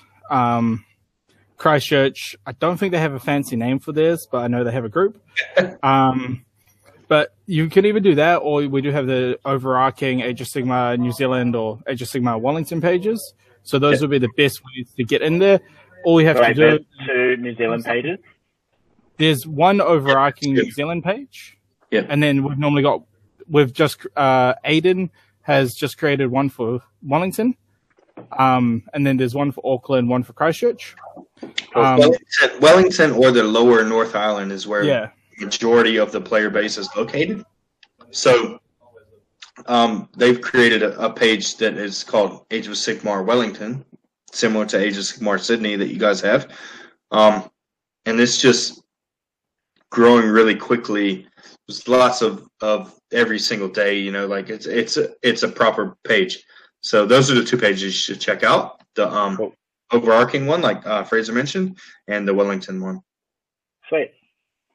Um, what I was going to say was, um, when you guys were talking about like everyone hanging out and everything, and like also how your community starts growing. Just so you guys know, like I don't know if you guys know about this, but like CanCon, first CanCon started with 50 players, I think it was, right, Magro? Yeah, we had um uh after dropouts, I think we ended about 40, 48. Um, yeah. And then, uh, and then after that, I remember the first interstate tournament that I went to was Brisbane with. I think it was uh, what was it called again? Was it Bris- was it the called Bris Vegas? No, we had BrizCon. BrizCon, that's right. So we had BrizCon, and I'm pretty sure 15, 16 of the players were New South Uh, Wales, wasn't it? Uh, there was 12. I think it was 12. A contingency of 12 of us had come Contingency up. like 12 of us, and then that's like 12 out of the 30 players. So like we had a similar number to you guys at first, but it just like I don't know how it grew so much. In in respect, Yeah. actually, I might I might rewind you, Liam, because the very first tournament that we had technically interstate travel was the very first RCGT where James Mabry and Chris. Welfare had travelled independently to Queensland. Uh, they had a great experience. We then had CanCon, then BrizCon came up, and then I think through Chris and through James, um, that was where I think Jet and Matt and you know there was a good group of Sydney guys who travelled, and I think Yeah. um, that for us, I, I, if I if I reflect on on the Australia group, or at least uh, Sydney and Queensland, it came from Sydney going up to BrizCon. Good, we um, uh, we took most of the trophies. we took a lot of trophies and we did very well. Uh, I think Brewer, Je- uh, there was a lot of people, Matt. I think there was a lot of good, Dan, good representation. Chris Yeah. And I think that started where all of a sudden the Queensland is like, well, if you guys are going to come up and and you know kick our butt, we're going to come back and kick your butt. And I know, um, Yeah. lots of you know uh, the master Dave Kerr, and you know we've had uh, Hayden, and there's all, all these players have come down to us, and I think that that interstate back and forth, and I think you guys coming over is a great example, and hopefully. Some people will go, well, we're going to go to there and you know kick your butt, and then you guys, well, we're going to kick I'm- your butt, and that friendly, I'm that I'm so friendly excited to come to. New Zealand. Yeah. Yeah, well, Go, Go ahead. Yeah, well, a lot of it was for for us to go over. A lot of it was to spur this sort of intercontinent country rivalry. Like we went over to get you guys to come over because we show you that we'll come over and play with you. Because I mean, at the end of the day, we're the little brother, right? We really are. Uh, you guys are four times larger than us, or five times larger than us. So we have to show you that we we're willing to play too. So Yeah, and we appreciate that. Like honestly, um, and also seeing how you guys play Warhammer is always interesting. Um, and also you guys have masters around the same time as we do. Is that right? Ours was, I think, a week before yours, or maybe the no, the same weekend, wasn't it? Yeah, Yeah. no, no. Um, when ours is always the first weekend of December. So's ours. Yeah, no, but I think I think that no, I think we went home. Yeah, we went home and we got it on the on the laptop. yeah, so we same watched it. weekend. Yeah, it was the same Correct. weekend, but you guys are obviously in- in ahead ahead of us. So Yeah. I think you were Yeah. still in game three. But Yeah. like, I, I always find it interesting comparing the lists and stuff that you guys take over there to what we take, and then seeing you guys come over here And like taking some kind of list, like for example, Fraser rocking up with that Nurgle list, I was like, oh shit, he knows what he's doing. Honestly, hey, if you look at our if our Tasman team, I came the worst of everyone, and I was forty fifth. Right? Yeah. Where did what what place did you finish, Liam? In what? In oh, let's not talk about it. Let's, let's not talk about it. Um. Anyway. Uh, I think it was below 45. All right, so guys, Yeah, what, yeah. Listen, Coach, it- what about you, 95. I think it was 95. I was like right on the middle. Coach? Are you gonna own up to it? Where'd you come? listen here. Um, first off, you're on my channel, so be quiet. Second of all, second of all, we were charitable. Third Yeah. thing, No, yes, you were. You were. You were charitable. third thing, uh, no, we were charitable to you. We didn't want you to, you know, you guys are coming over, you know, you want to build your brand. The last thing we want is to build a brand that's like you guys are easy wins. And You, no one's you're speaking for you're speaking for every Australian right now. Literally I am absolutely Australian. on behalf of Yeah, Australia. We were charitable to you. We let you win best sports. We let you guys go really well. Uh, we build your confidence up, just like like a. I- I'm the eldest of of like five brothers. Uh, actually, Yeah. six. I'm six. Um, hopefully, none. Hopefully, one of them doesn't watch and knows that I miss them. But you know, you build the confidence up on your little brother. You make them feel good about themselves, and you know, you let them win occasionally. Then, when they're when they're confident and they get like a little arrogant and cocky, and they start giving you shit, you smack them and you, Yeah. you whip them. And I think that's what we're going to do at Notorious GT. We're or, waiting for it. uh, yeah, yeah, we, we, we've sent our best, Liam. Uh, so we've got. let me ask you a question, Coach. Why are you not coming to Notorious GT? Is there a good reason? Well, I'm going to Adepticon in a couple of weeks, and uh, same It's too reason I'm not going to SAGT. So I think for me to ask the wife, oh, by the way, I'm just going to go to New Zealand as well as I've just come back from America. Just bring Uh, her with you. it's about timing. It's about, Yeah. but like for me, like if I think about my hobby goals, um, going to New Zealand is definitely one. Um, going to uh, Bendigo and playing with the Measured Boys is definitely one. Um, there's a few others like the Runax. There's, de- but New Zealand uh, is definitely an event that I would like to go to. Um, Yeah. Either to go see Lord of the Rings, go see, uh, obviously play Sigmar, and also see some of the great city. Uh, I've never been to um, to either of Auckland, Wellington, Christchurch. I've never been to either. Yeah, of the you don't want to so- skip Auckland. It's trash. Straight up, just skip it. Great players. But Yeah. So you need to like honestly, you need to fly into like Hamilton and drive south. That's it. Fly into Hamilton, drive south. You see all of New Zealand. Fuck Just off. fly- So, so Flying here's a to secret. I don't drive. I don't drive in the eyes of the law. So I need my wife to drive. So that's where I need to like negotiate. You can catch a bus, man. It's all good. Bus, or busing it. The coach doesn't co- get a coach. It does. No, he gets a train. train at least. no, if you if you hey if you flew into Wellington, you could walk from the airport 200 meters and be at Sean Bates's house. So you don't you don't need to worry about busing it anywhere, catching a cab or anything. Hilarious. Good. I don't, know. I don't know what to say. Well, I know Charles Buck is coming. Um, and Yep, I'm you and pretty- Charles. And I'm pretty sure Tom Holdsworth is currently in the chat. He goes, "Oh, I'm coming over, Seth. My Saturday Can- Con hangover was your fault as much as yours was." So um, we'll see if that if he decides to come. But yeah, I've been trying to rally the troops. I think there's a few people who are pretty keen uh, to come over. We'd, li- we'd like to see. I, I know it's short notice, but we'd like to see as many as we sent over. Like, you know what I mean? Like that would be cool. Okay. Six. We sent they- six. Yeah. Six with Yeah. James. We had six. So the, Yeah. the, the the challenge is up, guys. Australia. Uh, it's time to step up and We just uh, need four more. over. Yeah. We need four more. Yeah, uh, four more. Um, yeah. I'll Well, you got you and Charles. That's it right now that are paid. I'll see if we can speak to Brewer, and then you guys can learn how Skaven play. Um, Yeah. I- I pressure, think- Brewer. I think Mitch would have a heart Hey. attack.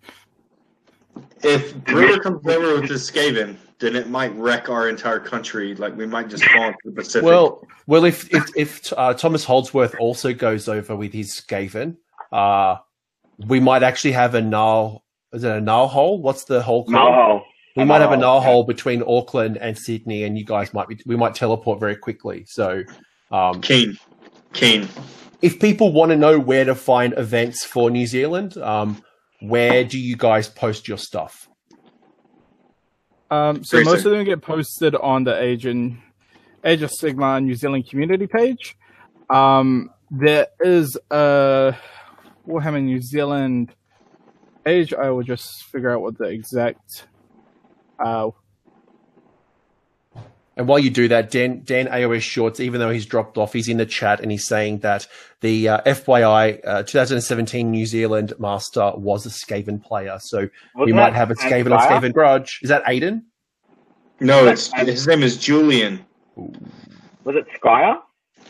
Yes, it was Scry. Yeah, I think I think it was Yes, double Goutfire. Goutfire. yeah, Yeah. it, it was Goutfire with some gutter runners, um, which he did amazingly with in one of his games to stop a opponent He is, yeah, one. he's he's a uh, meme. He's a meme here in New Zealand, actually. He's a meme. Okay. Yes, he is. He beat his opponent so quickly he went out and did yoga and had an ice cream and ate fish, Fish and and chips. chips, like restaurant Yeah. fish and chips. We're not talking takeaway fish and chips, there, people. And I'm then also- came back and then came back for his game two. I'm also kindly reminded we can find events at aosevents.org and uh, warhammernz.com. Thank you, Dan. Yeah, Yeah, I love how Dan. I love how. Dan's not on here, but he's still promoting his website. Like, He's chat. probably like he's probably texting while driving. To be honest with you. And I use. Oh, he can message me later. I'm going to say, Dan, if you're driving, please, we need you alive from our grudge. Mm. We're one of our spiders again. But yeah, um, you just don't want to play me. That's all. I would love to play you, just not spiders. Um, Uh, will be no spiders on the board. I promise you that. especially if you're rocking over dice rolling app. Look, Yes, Uh, I will fast be. forward, Double- fast forward, fast forward. We're not getting into that. I'm not getting any hate mail. If you want to talk about dice apps, go onto Twitter. Liam, Liam has been uh, has has posted some very uh, thought provoking content. Uh, you go there. Go to Shadowhammer, not not here. Uh, but Seth was ready. uh, anyways, Always, um, always ready. Wait, what's this about dice rolling apps? and uh, fast forward, fast forward. fast forwarding. Anyways, um, I'll see how many more troops I can rally. I do know Nathan was keen, the Space Wolf Stormcast player. Um, he's okay with me calling it that, by the way. Um, so yeah.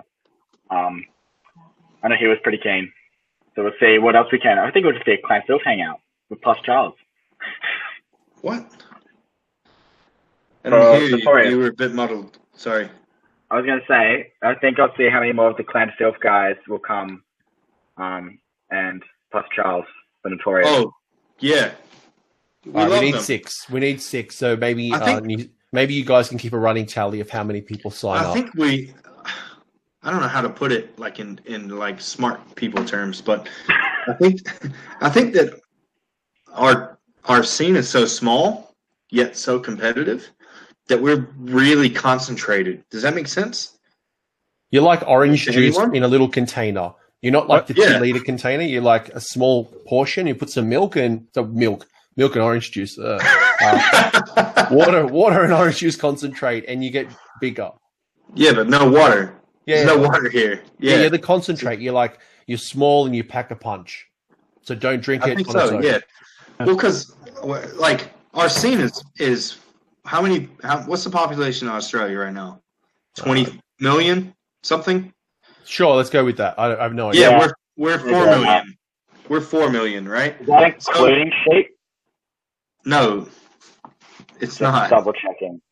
No, I saw your sheep, and they're scraggly as hell. You should be embarrassed about those sheep. I'm gonna They're call just that that dummy. FPCA. They're, they're, they're a dummy sheet. So Uh, we're 4.7 million. You guys are 24.6 million, Yeah. So what's that? Five times, roughly. roughly. Yeah. Yeah. So, um, what is it? You had 200 at CanCon. If we get 40 at an event here, it's the same, relatively speaking, right? That's that's maths. I can't I can't argue with maths. Yeah. So, Fraser, how many did you have at CTA? Uh, we had 32 sign up, 28 and ended up, oh, I think it was 26 ended up actually being there due to two dropouts on the Friday night. Love it. I I was there still on Sunday. I didn't drop out. Nah, you're a legend. Albeit we did get home at like four in the morning. I woke up at I woke up at eight oh five. My game was at eight fifteen. After me and Cameron slapping you how many times? anyway, it, but you see the point. Like we're we're a much smaller population. We're isolated because we're island, but we yet we get thirty people at our tournament. So So to wrap up this segment, I feel like guys uh, and girls uh, definitely consider New Zealand event uh, on your schedule. I think you will go there, have an amazing time. These boys, uh, all three, both Dan, Seth, and Fraser, have been wonderful representations of the community. And I can only imagine after meeting Lee, after meeting James, after meeting all of the crew, uh, you will go over and have a great time. If people are looking to learn more, um, in the in the channel description or in the show description, I have both um, the the Twitter handles, so you can reach out to these guys. Um, find the the Facebook group.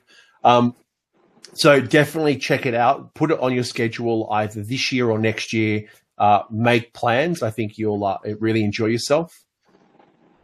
Um, before we start wrapping up, we have around the grounds, which is our opportunity to talk about some of the the latest co- content that's been published in our communities, as well as um, uh, events that might be coming up. So uh, I'll do a quick round the grounds. We've had. Um, uh, I, I don't know if you guys have listened to these yet, but um, Heralds of War, Failed Charge, Measured Gaming have all put up their con- their CanCon wrap ups, which have all been um, fantastic. Have any of you listened to their um, their wrap ups just yet? I've listened to a, some of it. I've been just chopping and changing um, all of them. They've been good, really good. definitely check them out.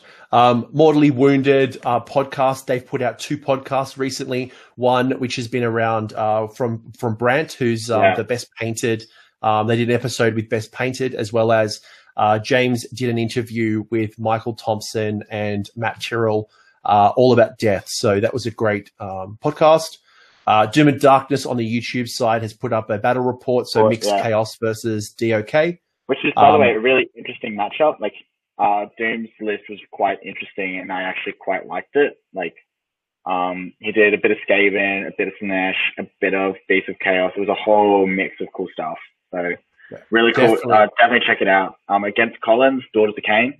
Yeah. Um, which is just filth. Um, It's and he knows beautiful. it. He, he Um, knows it. It's Cinderfall Gaming, uh, Dad Hammer himself had a wonderful interview. I think it was last Saturday with uh, Ken Cron himself, Alex Yep. Cron, who went five and one uh, with KO, which uh, was pretty pretty unheard of. Um, I think everyone has been saying shooting's dead, and uh, KO were nerfed in you know two GHBs ago, but um, Alex Alex really showed why they're still a good army. Liam, you Oh. got to say by the way, um, Dwellers made a podcast as well. Yep, yep. Right? yeah, I think it's like a They did one with Rob Symes, Clint, and everyone just after it got recorded like on the night of CanCon with Dan, who we just had on before. Yeah. Um, so they also made that. Um, what else have I seen around the community? I did see a interesting GoFundMe. Did you see that one? I did. Before we Oh, get to the GoFundMe, there was two other YouTubes that I saw. Oh yeah, Uh, Aussie- was the other two? Aussie Wargamer did a monthly chinwag, uh, pretty fun. Uh, it's the first time he's done that, so he's always a good laugh. Uh, always got something interesting to say. And Creaky Gamer, so Keith Von Keith, has been putting out some interesting content, some battle reports. He's got like a really cool vampire avatar that's been talking, which is pretty crack. Um, and he put up a painting up a chimera um, tutorial, which um, was fascinating. That's cool. I need to check those out. Um, we Um, recorded we recorded an episode last night for uh, Notorious Age of Sigmar about CanCon. I'm Great. not sure when when it'll be released, but it was recorded last night. Uh, so in the next couple of days, few days, I'd guess.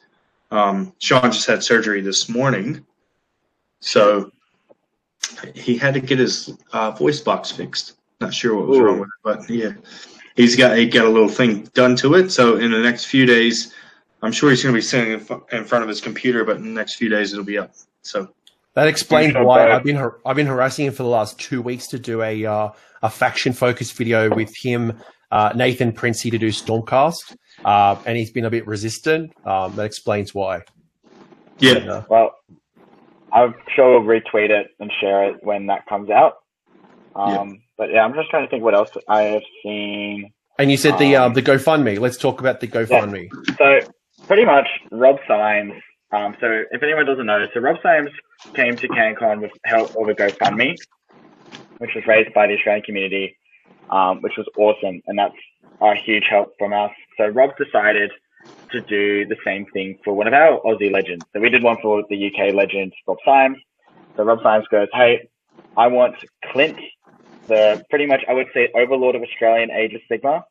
Oh, I don't know. He's, he's he's Australia's like father. Joel Joel might get upset for calling him an Is it, overlord. no, no, wait, wait, wait, wait, wait. Joel is the overlord of Measured. That's on his Twitter handle. He's the overlord of Measured. All right, all right. But I would say um, Overlord of Australian Sigmar or the father of Australian Age of Sigmar. So Clint, he wants Clint over to play as Bobo. So there is a GoFundMe. I've retweeted it, so it's on my Twitter. If anyone wants to find it, it's on the Honest Wargamer Alright. and stuff. Yeah, so I'm literally waiting for my paycheck to come in for this week to literally put in to get Clint over there because I think Clint deserves a nice little Warhammer nerd holiday, especially the fact that he's already planning CanCon for 2020. This man, this man, the day after finishing CanCon, is writing up the players pack and ideas for CanCon 2020, and he drove like 13 hours from Canberra to Toowoomba. Yeah, 300. 300. Oh, trust me, we're trying 300. It's not working. It's not working. But yeah, so yeah, so pretty much um, that's currently going on at the moment. Um, I do know that the UK are super excited to meet Clint. So if anyone wants or feels like Clint deserves that awesome holiday, do go support the GoFundMe. I know Rob Symes would mean a lot. I'm supporting it 100%. It's been fascinating. I I, I don't know if you guys have seen the backers for that, but there's a bunch of UK people who have actually put in money for Clint. Like I saw Yeah. Tristan Gray. There's a whole bunch Tristan of Gray. them. Like these guys Yeah. don't know Clint, yet they're putting their money towards getting this guy who's done so much for Australia uh, over. think- so I think they want to ask him, um, why do you support Mannfred so much? But let's just see what happens. Um, So, do you, do you guys know that I won um, a T-shirt from Clint for the um, what was it? He did a thing on his on his Facebook page, and it was oh, yeah, yeah, yeah. yeah. The, yeah, um, it was um, ex, Yeah. ex, yes, ex, uh, basically put forth your best Sigmar moment of 2018, right? Yeah, and I remember um, that. and and I'll choose some winners, and I won, I won one of the T-shirts, right? I also won um, second best sports at CanCon, so I got a voucher for Emerald Hobbies. Is that the name of the place? Yeah. Emerald, Hobbies. However, they don't ship to New Zealand, right? Yeah. So so which is fucked, totally. But anyway, um, I'm gonna I'm gonna spend that voucher this week. Actually, right now, well, probably when we get off the uh, this call, I'll spend the voucher. Um, but I'm gonna have my things that I buy shipped to Clint's house, and Clint is gonna ship those things along with my T-shirt to me. So What a leg. you can, yeah, you can bet your ass that I'm gonna give him twenty dollars, you know, or whatever Oh, it yeah. cost him, whatever whatever the shipping costs or whatever it may be, twenty or thirty or fifty dollars for him to go Bobo. to to the UK, yeah, to go to Bobo because and I'm sure not? the UK is going to show me a good time. So yeah, But- um, that's that's what it's about, and that's Clint in a microcosm, right? Like that's Clint. That's who Clint is. Like he Yeah. gives himself for me, and he doesn't know me from a bar of soap, right? So why would Yeah. I not do the same for him? I remember. I have to say, Clint. If it wasn't for Clint, I wouldn't be a competitive war gamer. I don't know if you agree with me, Magro, but if it wasn't for Clint's events, we probably would not be attending as many as events, or even thought about running our own events. yeah, look, Sig- uh, look, it's um, CanCon 2017 was Yeah. my first competitive uh, tournament, even though I'd been playing Warhammer since fourth edition. So um, it definitely started, and I think more importantly, it's it's less about the games; it's more about meeting Liam yourself, meeting um, you know Dan Brewer, Matt Campbell, Jet, uh, meeting meeting so many people who are I'm watching on the stream right now who are in the chat. Um, so many of these people I met for the first time, uh, and then obviously the New Zealand guys. So um, I think before we kind of have these big kumbaya and how, and, and I think Clint knows we love him. Um, Yeah. Definitely, if you've got a few hobby dollars, uh, throw some aside towards Clint. Let's get him over there. Let's get him playing in Bobo. Um, if any man deserves to um, to get some hobby love, um, it's this man who puts out uh, Who knows? patri- uh, the, If the we, if, podcast. if we if we put enough money, we may get uh, Dennis or Jim over there with him too. You know, like you know what I'm saying? Yeah, I would It's like they totally got have, Nathan over. Yeah, I would totally see if we could get one of the other guys because um, Dennis is this is Dennis's second CanCon he did, and he did a killer job. Um, yeah, those two are machine. Like that whole team are machines at running tournaments. Like I, like I think I met Dennis at the first Australian Masters. Right, I had no idea who the hell he was. Right, he knew who I was. He goes, "Oh, you're Cranky Lim." I was like, "Oh shit!" And then, um, yeah, just absolute champ, like legends, and they've every event that they run, it's smooth sailing. Yeah. Um, Well, yeah. just look at it like this: like there's 200 players at CanCon, right? You give Yeah. ten dollars. You give ten dollars. Everyone can spare ten dollars. That's a bloody breakfast one day. Skip breakfast. Give ten dollars. All right, There's two grand. There's two grand. It's a flight. done. It's it's Everyone no chucks in a few dollars. Everyone chucks in a few dollars. If you can put ten bucks towards it, uh, I think we, we we'll go far away. Um, It's in, it's in pounds. I'm trying Yeah. to work out how it's in pounds. it's about it's, It's- about two to one ratio, give Yeah. or take. Yeah. Give or take. I mean, I mean, think it's 1.7 at the moment. fa- fast forward about two months, and maybe Austra- we'll have like it- it'll be one to ten, so we'll get like ten pounds for one dollar of ours. Yeah. Um, so save up. Maybe. Yeah. Yeah. Uh, I, I obviously don't. I don't days. Yeah, Stay tuned. exactly. And people like I've, I'm looking at the thing right now. I have never heard of any of these people, and I don't know if they've heard of like if Clint's heard of them, but there are people dropping in money for him to get them over there, and I think he deserves a break. So that's the thing to shout out. That GoFundMe, go check it out. Uh, support Clint. We'll support Rob Symes. Um, but yeah, couple awesome of to see that. um, couple of events I want to shout out before uh, before maybe I, I find out any other New Zealand events that maybe um, people might want to attend. Uh, so this weekend in Sydney we have the Fall of Heroes, so it's not uh, too late to register. It's a two day event uh, down in Campbelltown, so definitely check that out. Fall of Heroes. Um, in March we've got SAGT, which I believe is sold out. So if you want to be going to that, there may be a wait list. Check out Doom and Darkness. Uh, in April, we've got GoboCon, uh, we've got Border Wars, we've got BrizCon. So April, there's a lot of events, uh, and then continuing, there is uh, there's there's like two events in May, events in June. There's there's so many There's events so many. coming up, and I think there'll only be more. Um, So- Townsville, Ipswich. Um, Like- there's I got So an many. event every month. I got Saggy Tea, um, one in New Zealand. Um, Borders War, we have to give Border War a shout out. That's one Yeah, event so- that so- I think So we'll be Um, going to Border Wars, which is in Albury, Wodonga. Um, Yep. uh, that if you, if I quote Adam Burt, uh, it's food and drink at like nine, 1998 price or 1995, something. Yeah. Um, also, their first prize is like the Aragorn sword from Lord of the Rings. it's a legit sword. It's a legit sword. So if you're from Victoria, I don't know which state bans swords. If you win it, they do have a backup prize. I have asked Travis. I think they do have a backup prize for the first. They, they don't need to. I'm going to win it. I'm going to Adepticon. I'm playing like, well, I'm playing in the team tournament. Then I'm playing in five or six games in the GT. So I'm going to be, I'm going to be gobboed up to my ears, and I'm going to come down two weeks later. I'm going to take that sword. I'm going to put it on a Qantas flight, and I have a, a good conversation with the airport security on why I have a sword. You're a Yeah, savage. that's that's what's gonna happen. But um, yeah, so Borders was happening. Um, I do want to give a shout out to Briz Vegas. I think it's happening on the same weekend. So Yeah, pretty so much Bri- Bri- BrizCon, different location. I believe it's an upgrade location for a previous event, so that's doing also going to be good. thing. Yeah. Um, Yeah. and already what is it? Forty three players sold. No, thirty eight or forty players sold in less than twenty four hours. Um, so good on them. Um, that's if you're around Queensland or if you want to make the trip to Queensland. Depends whatever's closer. Um, but check out those two events. They're on the same weekend. Uh, Anthony and I are going to Borders War. I'm going there because I want to support Travis and Adam because, especially Travis, the, the fact that he makes terrain pretty much for the Australian community. I just got told BrizCon is sold out. Yeah, BrizCon suppo- supposedly BrizCon sold out. If you want to go to BrizCon, see if there's a wait list. Uh, and then maybe a, qu- a couple of other quick shout outs. Sydney Slaughter tickets are on sale in Sydney, which is uh, a very awesome event that Chris Welfare and James Mabry might be putting on. Um, I'm not sure of James's involvement, but uh, custom Yeah. scenarios, really good. Which uh, Um, just want to let you guys all know are getting play tested in the next month or so by a play testing team. So yeah.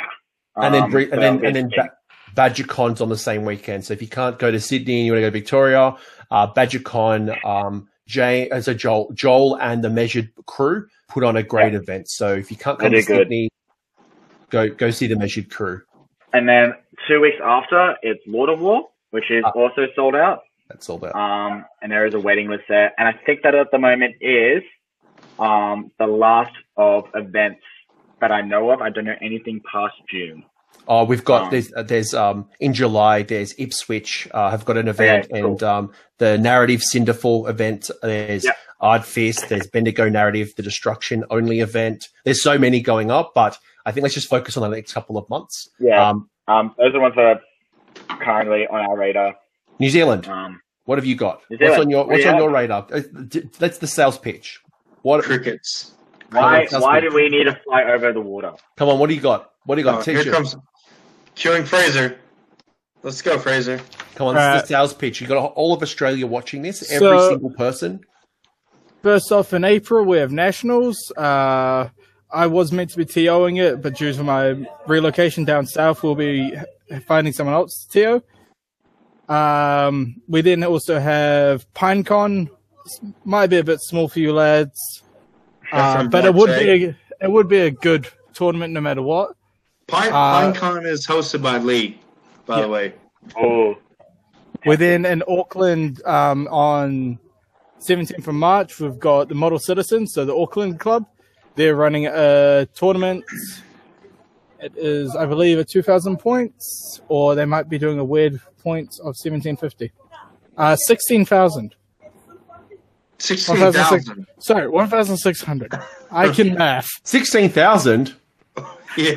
That would be great, right? Oh, You'll my get one God. game in a day. Um, and then, uh, Steph, you wanted to plug one of the tournaments? Yeah, yeah. Um, in Wellington in May 25th and 26th, there will be the Notorious GT at the Upper Hutt Cossie Club, which is a cosmopolitan club um, for you guys. And I think that equates to like a, um, what is it? Uh, what do you call it in America? Shit, I can't even think of it right now. When I, when I hear a by Spoon's Night. cosmopolitan club, I think of Cosmo magazine, which is that uh, under eighteen teens uh, magazine. No, it's like a, a Cosmo Club is like uh where you I know go what and you Cosmo pay Club money. It's like a And punters it- club. you pay a bit of money and you get cheaper drinks, but they have like a ballroom and shit, and so you think you're in a nice place. yeah. so it's, like it's almost a country club. What we call it in America is a country What's club. the RSL clubs, Anthony? Right. Okay. Uh, You know how if you uh, join a membership in Yeah, like, yeah, I'm- like, like like Ashfield Club. Yeah. yeah, yeah, yeah. So- I'm, I'm, so- I'm, I'm not thinking like when I think of I- Cosmo, it's, I think of like glamorous and and girly and I know it's a bit late in the year for you Aussies, but I'll put it forward. There's a dress code. No singlets. No singlets allowed. No thongs allowed. Right? And no board shorts allowed. True story. I'm not making that up. Steph, what's a phone? A jandal. it's not a That's better. gender. You- Yeah. Um, Uh, so the other thing I'll just uh, plug in for Round and Ground is um, so James, who was over at CanCon, he started up a Twitch channel, Freebooters TV. Um, he'll be doing live broadcasts of games. And one of our other community members, Jonathan Ensor, has just started up a podcast that will be focusing on players in our community. Uh, it's called Black Comet Radio. Yes, I subscribed to that today. I can't wait to listen. Yeah, Yeah. sweet. Uh, Jono, Jono has a, um is an actor. He's a thespian, so he has a really great voice, and he's really good for radio. And you'll hear him, and you'll uh, probably masturbate. Honestly, anyway, I'll finish up with Notorious GT. So so rudely interrupted by Fraser. Um, there will be a painting competition with sick prizes. So it's like come to the tournament, play, right? But you don't have to play for winning. You can play because you want to have the best painted army, and you can win a sweet ass, real sweet prize. Um, there's also, and I quote the organizer Sean Bates, narrative shit. So there will be narrative shit there. Um, probably similar to CanCon. I, I assume that's where you got that um, that from. There also is a pub quiz on the Saturday night, hosted by Jono, who is uh, the I'm Black so Comet green. radio guy. Um, so yeah, we'll have a bunch of cool shit going on there. It'll be the most like proper tournament that New Zealand has had um, on on terms of a global scale, and it's going to be amazing. By the way, I'm in your quiz team, yeah? Yes, you are. Okay, cool. Sweet. Because I'm not But gonna lie, we we did a quiz at Sydney Slaughter last year, right? Ran by um Welfare, and I'm not gonna lie, that was so much goddamn fun. I loved it. Like, even though I got the most easiest questions wrong, I freaking loved it. But the fact that No, everyone was no. like, "How?" Jono will lead it. Jono's gonna uh, run it. He's a thespian, like I said, so he's gonna be great on the mic. And he's like super way into lore, like Yeah, probably. Probably more into lore than a man should be. So it, it's gonna know, be I know nothing about law. Give me. From give me what I understand, from what I understand, it is more of a law-based quiz. There may Yes. be the occasional gaming question. Perfect. I'll just be at the bar drinking, and you guys ask the questions for me. Sweet. Got that sorted. Right. You're on my Um, team. We're in. And just a reminder, what, wh- when are the dates for this? It's um I'm sorry, May 25th and 26th. Cool. So late May, all you Aussies, come over, come down. We'll put you up. You don't have to pay a hotel. I'll put I'll put that out now. You don't have to buy a hotel. We'll put you up. All right, you Right. heard, it, you- you heard it first on Yeah, yeah, Coach. You get you get to stay with the the Goon King himself. Drinking. Sounds And good. my and my three kids and two horses and 13 chickens and dog and cat and partner. You can stay with all of us. I love Let's that your it. partner was at the end of that. It's not like yeah. It's inverse. about Is inverse because she's the most important one. So like she runs Uh, everything. else. kids are last. No. I just live here, man. I don't know. Don't ask me important questions. Okay, cool. I'm I'm excited. So hopefully I see some more Aussies tagging along. Um, and I do know, I'm not gonna just, um, I do know Dan. He hasn't confirmed anything yet, but in future shows with me and Anthony, I will plug when all is confirmed. AOS Shorts might be running an event later this year. Is that correct? yeah, this, Yeah, I this, think this is the rumor. Short, Yeah, short. The I- rumor. I I think, and I'm speaking on his behalf, but I think it will be in September timeframe Sweet. if Um, it, if it happens. If yeah, it happens. Cool. I If it does think happen, you'll hear it here. Well, so the goal I think between um, Dan and Sean Bates is to have their events six months apart. Yeah. Right. And at the moment, they're both in their first year, so they may not hit that six month six month um, the, uh, vi- the separation. But going forward, they will there will be an, a, ma- a major event in Wellington, a major event in Auckland, six months apart. So I think the date Dan was aiming for was the 31st of August and the 1st of September. Cool. Yeah. But that's just from memory after three days of gaming during CanCon, so I'm not too sure what else I can remember. Long story short, stay tuned. Check out AOS Shorts. We've got plenty of events up.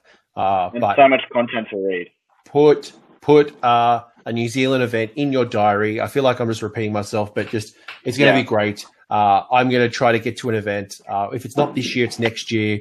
Um, maybe you just need enough time between the the Adepticon. So maybe maybe maybe AOS Shorts event. But if not, Yeah. um, I'm looking forward to it. Um, any final we'll, plugs you guys want? there. Any any final plugs? Anything? Any shout outs you want to make before we kind of wrap this up? I know we're getting late in uh, in Kiwi Town, and I'm sure uh, anyone who has a partner wants you to get into bed at a re- reasonable time. Valentine's Day is tomorrow. But I'm off to the local after this. To find a partner? No. No. No. All right. Any other pay- shout outs you want to give? Even, even your wives, your partners, your boyfriends, your dog? Any shouts? Yes. I love my partner. Her name is Sarah, Sarah Rutledge. I love her. She's the best. Um, she's confined me to this small corner in the kitchen right now. That's where I am. Um, but seriously, I, I honestly want to give a shout out to um, my main boy here in Palmy, who taught me how to play Warhammer, and who made me who I am right now. His name is Sean Tubman. He's a New Zealand master, and he's the pride of Palmerston North. And Yeah. if we're listening to the podcast, is he Big Sean or Little Sean? He is Little Sean. Little Sean. Because there's, a- there's a running joke that Big Sean and Little Sean, but Little Sean is Big Sean. Or Yeah. some- Little So- Sean so- is Big Sean. So you met Big Sean, Coach. You Yes. met Big Sean. Yes. but but there's also Big Sean, like Muscle Sean. Yeah. That's yeah, Little he's like Sean. he's he's Little Sean, Ah. but he's like but he's like muscular. He's like um uh, Dino Matthews. Oh, he's, Oh. Di- Dino. Dino's the Hulk. He's he's massive. Yeah. So he's like Dino, but like he wins everything. No offense to Dino, because Dino plays destruction. He's a sick cunt. He, Also, he played really well with that list. fuck yeah, he, he did better than me. He's great. So All right, so it's a good shout. Uh, Fraser, any other shouts that you want to make? Um, Yeah, um, I'll just give a shout out to Sloan. He's one of the boys that's done a lot of my painting. Um, so Sloan I Rainbow follow him on Studios. Yeah, he does some amazing work. Um, And also, I met him. He came and visited uh, my local store, and he saw me working That's on my right, dresses. And we were Um, talking. Yeah, he's a ledge. another one is Bo. He he's the one that designed our shirts. Um, he's also done a bit of painting for me in the past. Just um, and also Regan. I cannot pronou- pronounce his Instagram name for the love of me, but I think it's Pyro Paint Studios. P Y R O W. yes, yep, Pi- you did it right. But yeah, I'll just Good shout shout out those to those boys because they're amazing painters and they're the ones that you guys are going to have to watch out for for hobby goals. So I want you guys to be bringing your A game. Yeah, I just do stupid conversions and hope for the best. Yeah, sweet. Get, get all the things at fifty percent off, and do what you can with them.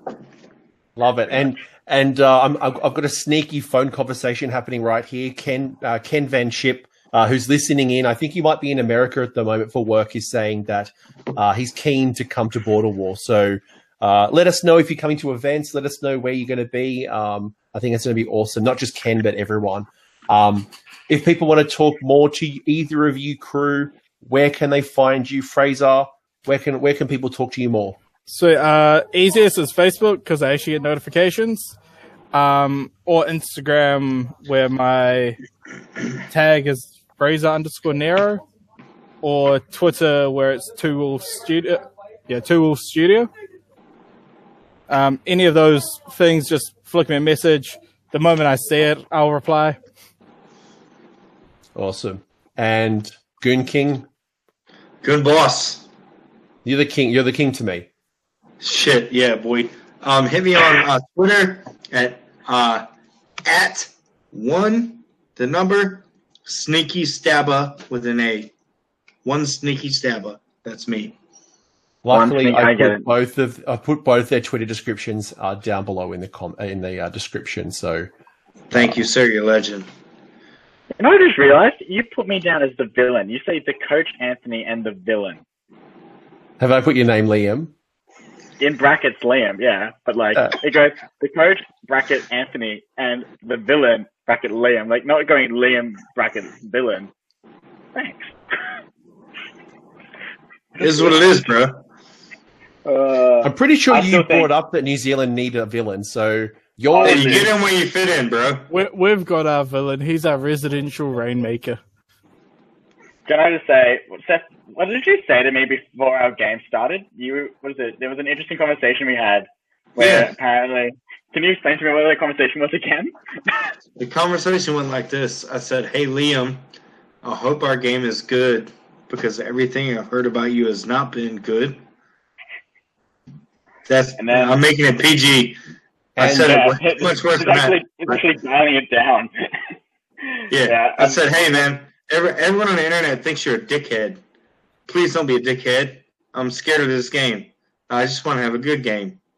And you said, okay, man, cool. And we had a game, and you beat me in turn one, and it was a good game. Because you're not a dickhead. Imagine Win. that. when were you shocked? Uh, uh, no, really, I wasn't. Okay, And- And to add further to this story, uh, Liam had played Beth, the uh, 12 year old girl, at round one, The Grudge. Uh, I got to play her game two.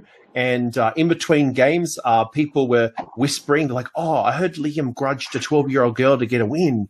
Uh, is that true? I'm like, nah. Like Liam, for the record, is that true? Did you grudge a child uh, to to get an easy all- victory? In all honesty, though, I grudge Yes, Beth because Yes, it's Beth, true. Yes, it's true. Beth in the past in lots of events has given me so much sass. And I remember at Cine GT at your event, Anthony, she goes, I want to grudge you. And I was just like, ha, good joke. I don't think that's a good idea. And then we actually did the grudge. And one part of me was just to be like, hey, I just want to play a nice casual game. Also, I want to see her Seraphon army up close. Um, I want to see how sassy she gets during a game. And by the way, and Anthony, you know this, she's quite sassy. She is very sassy. Um, she uh, was giving you lip on the Road to CanCon series. So Uh, um, She was giving me. She literally said I act like a three-year-old child during our game. was she um, wrong? No, she was totally not wrong. But um, but the main reason why I went for a grudge was um, I like how can I word this? Was I kind of did it just so she her first game was with someone that she knew. It makes sense. Like it wasn't a daunting experience for her. Like good. imagine imagine a twelve year old child turning up to an event. I don't know if like her, her father's gonna watch this, but a twelve year old event with twenty players, like most of them are strangers to her. She turns up little she's probably she's already scared coming to this event most likely.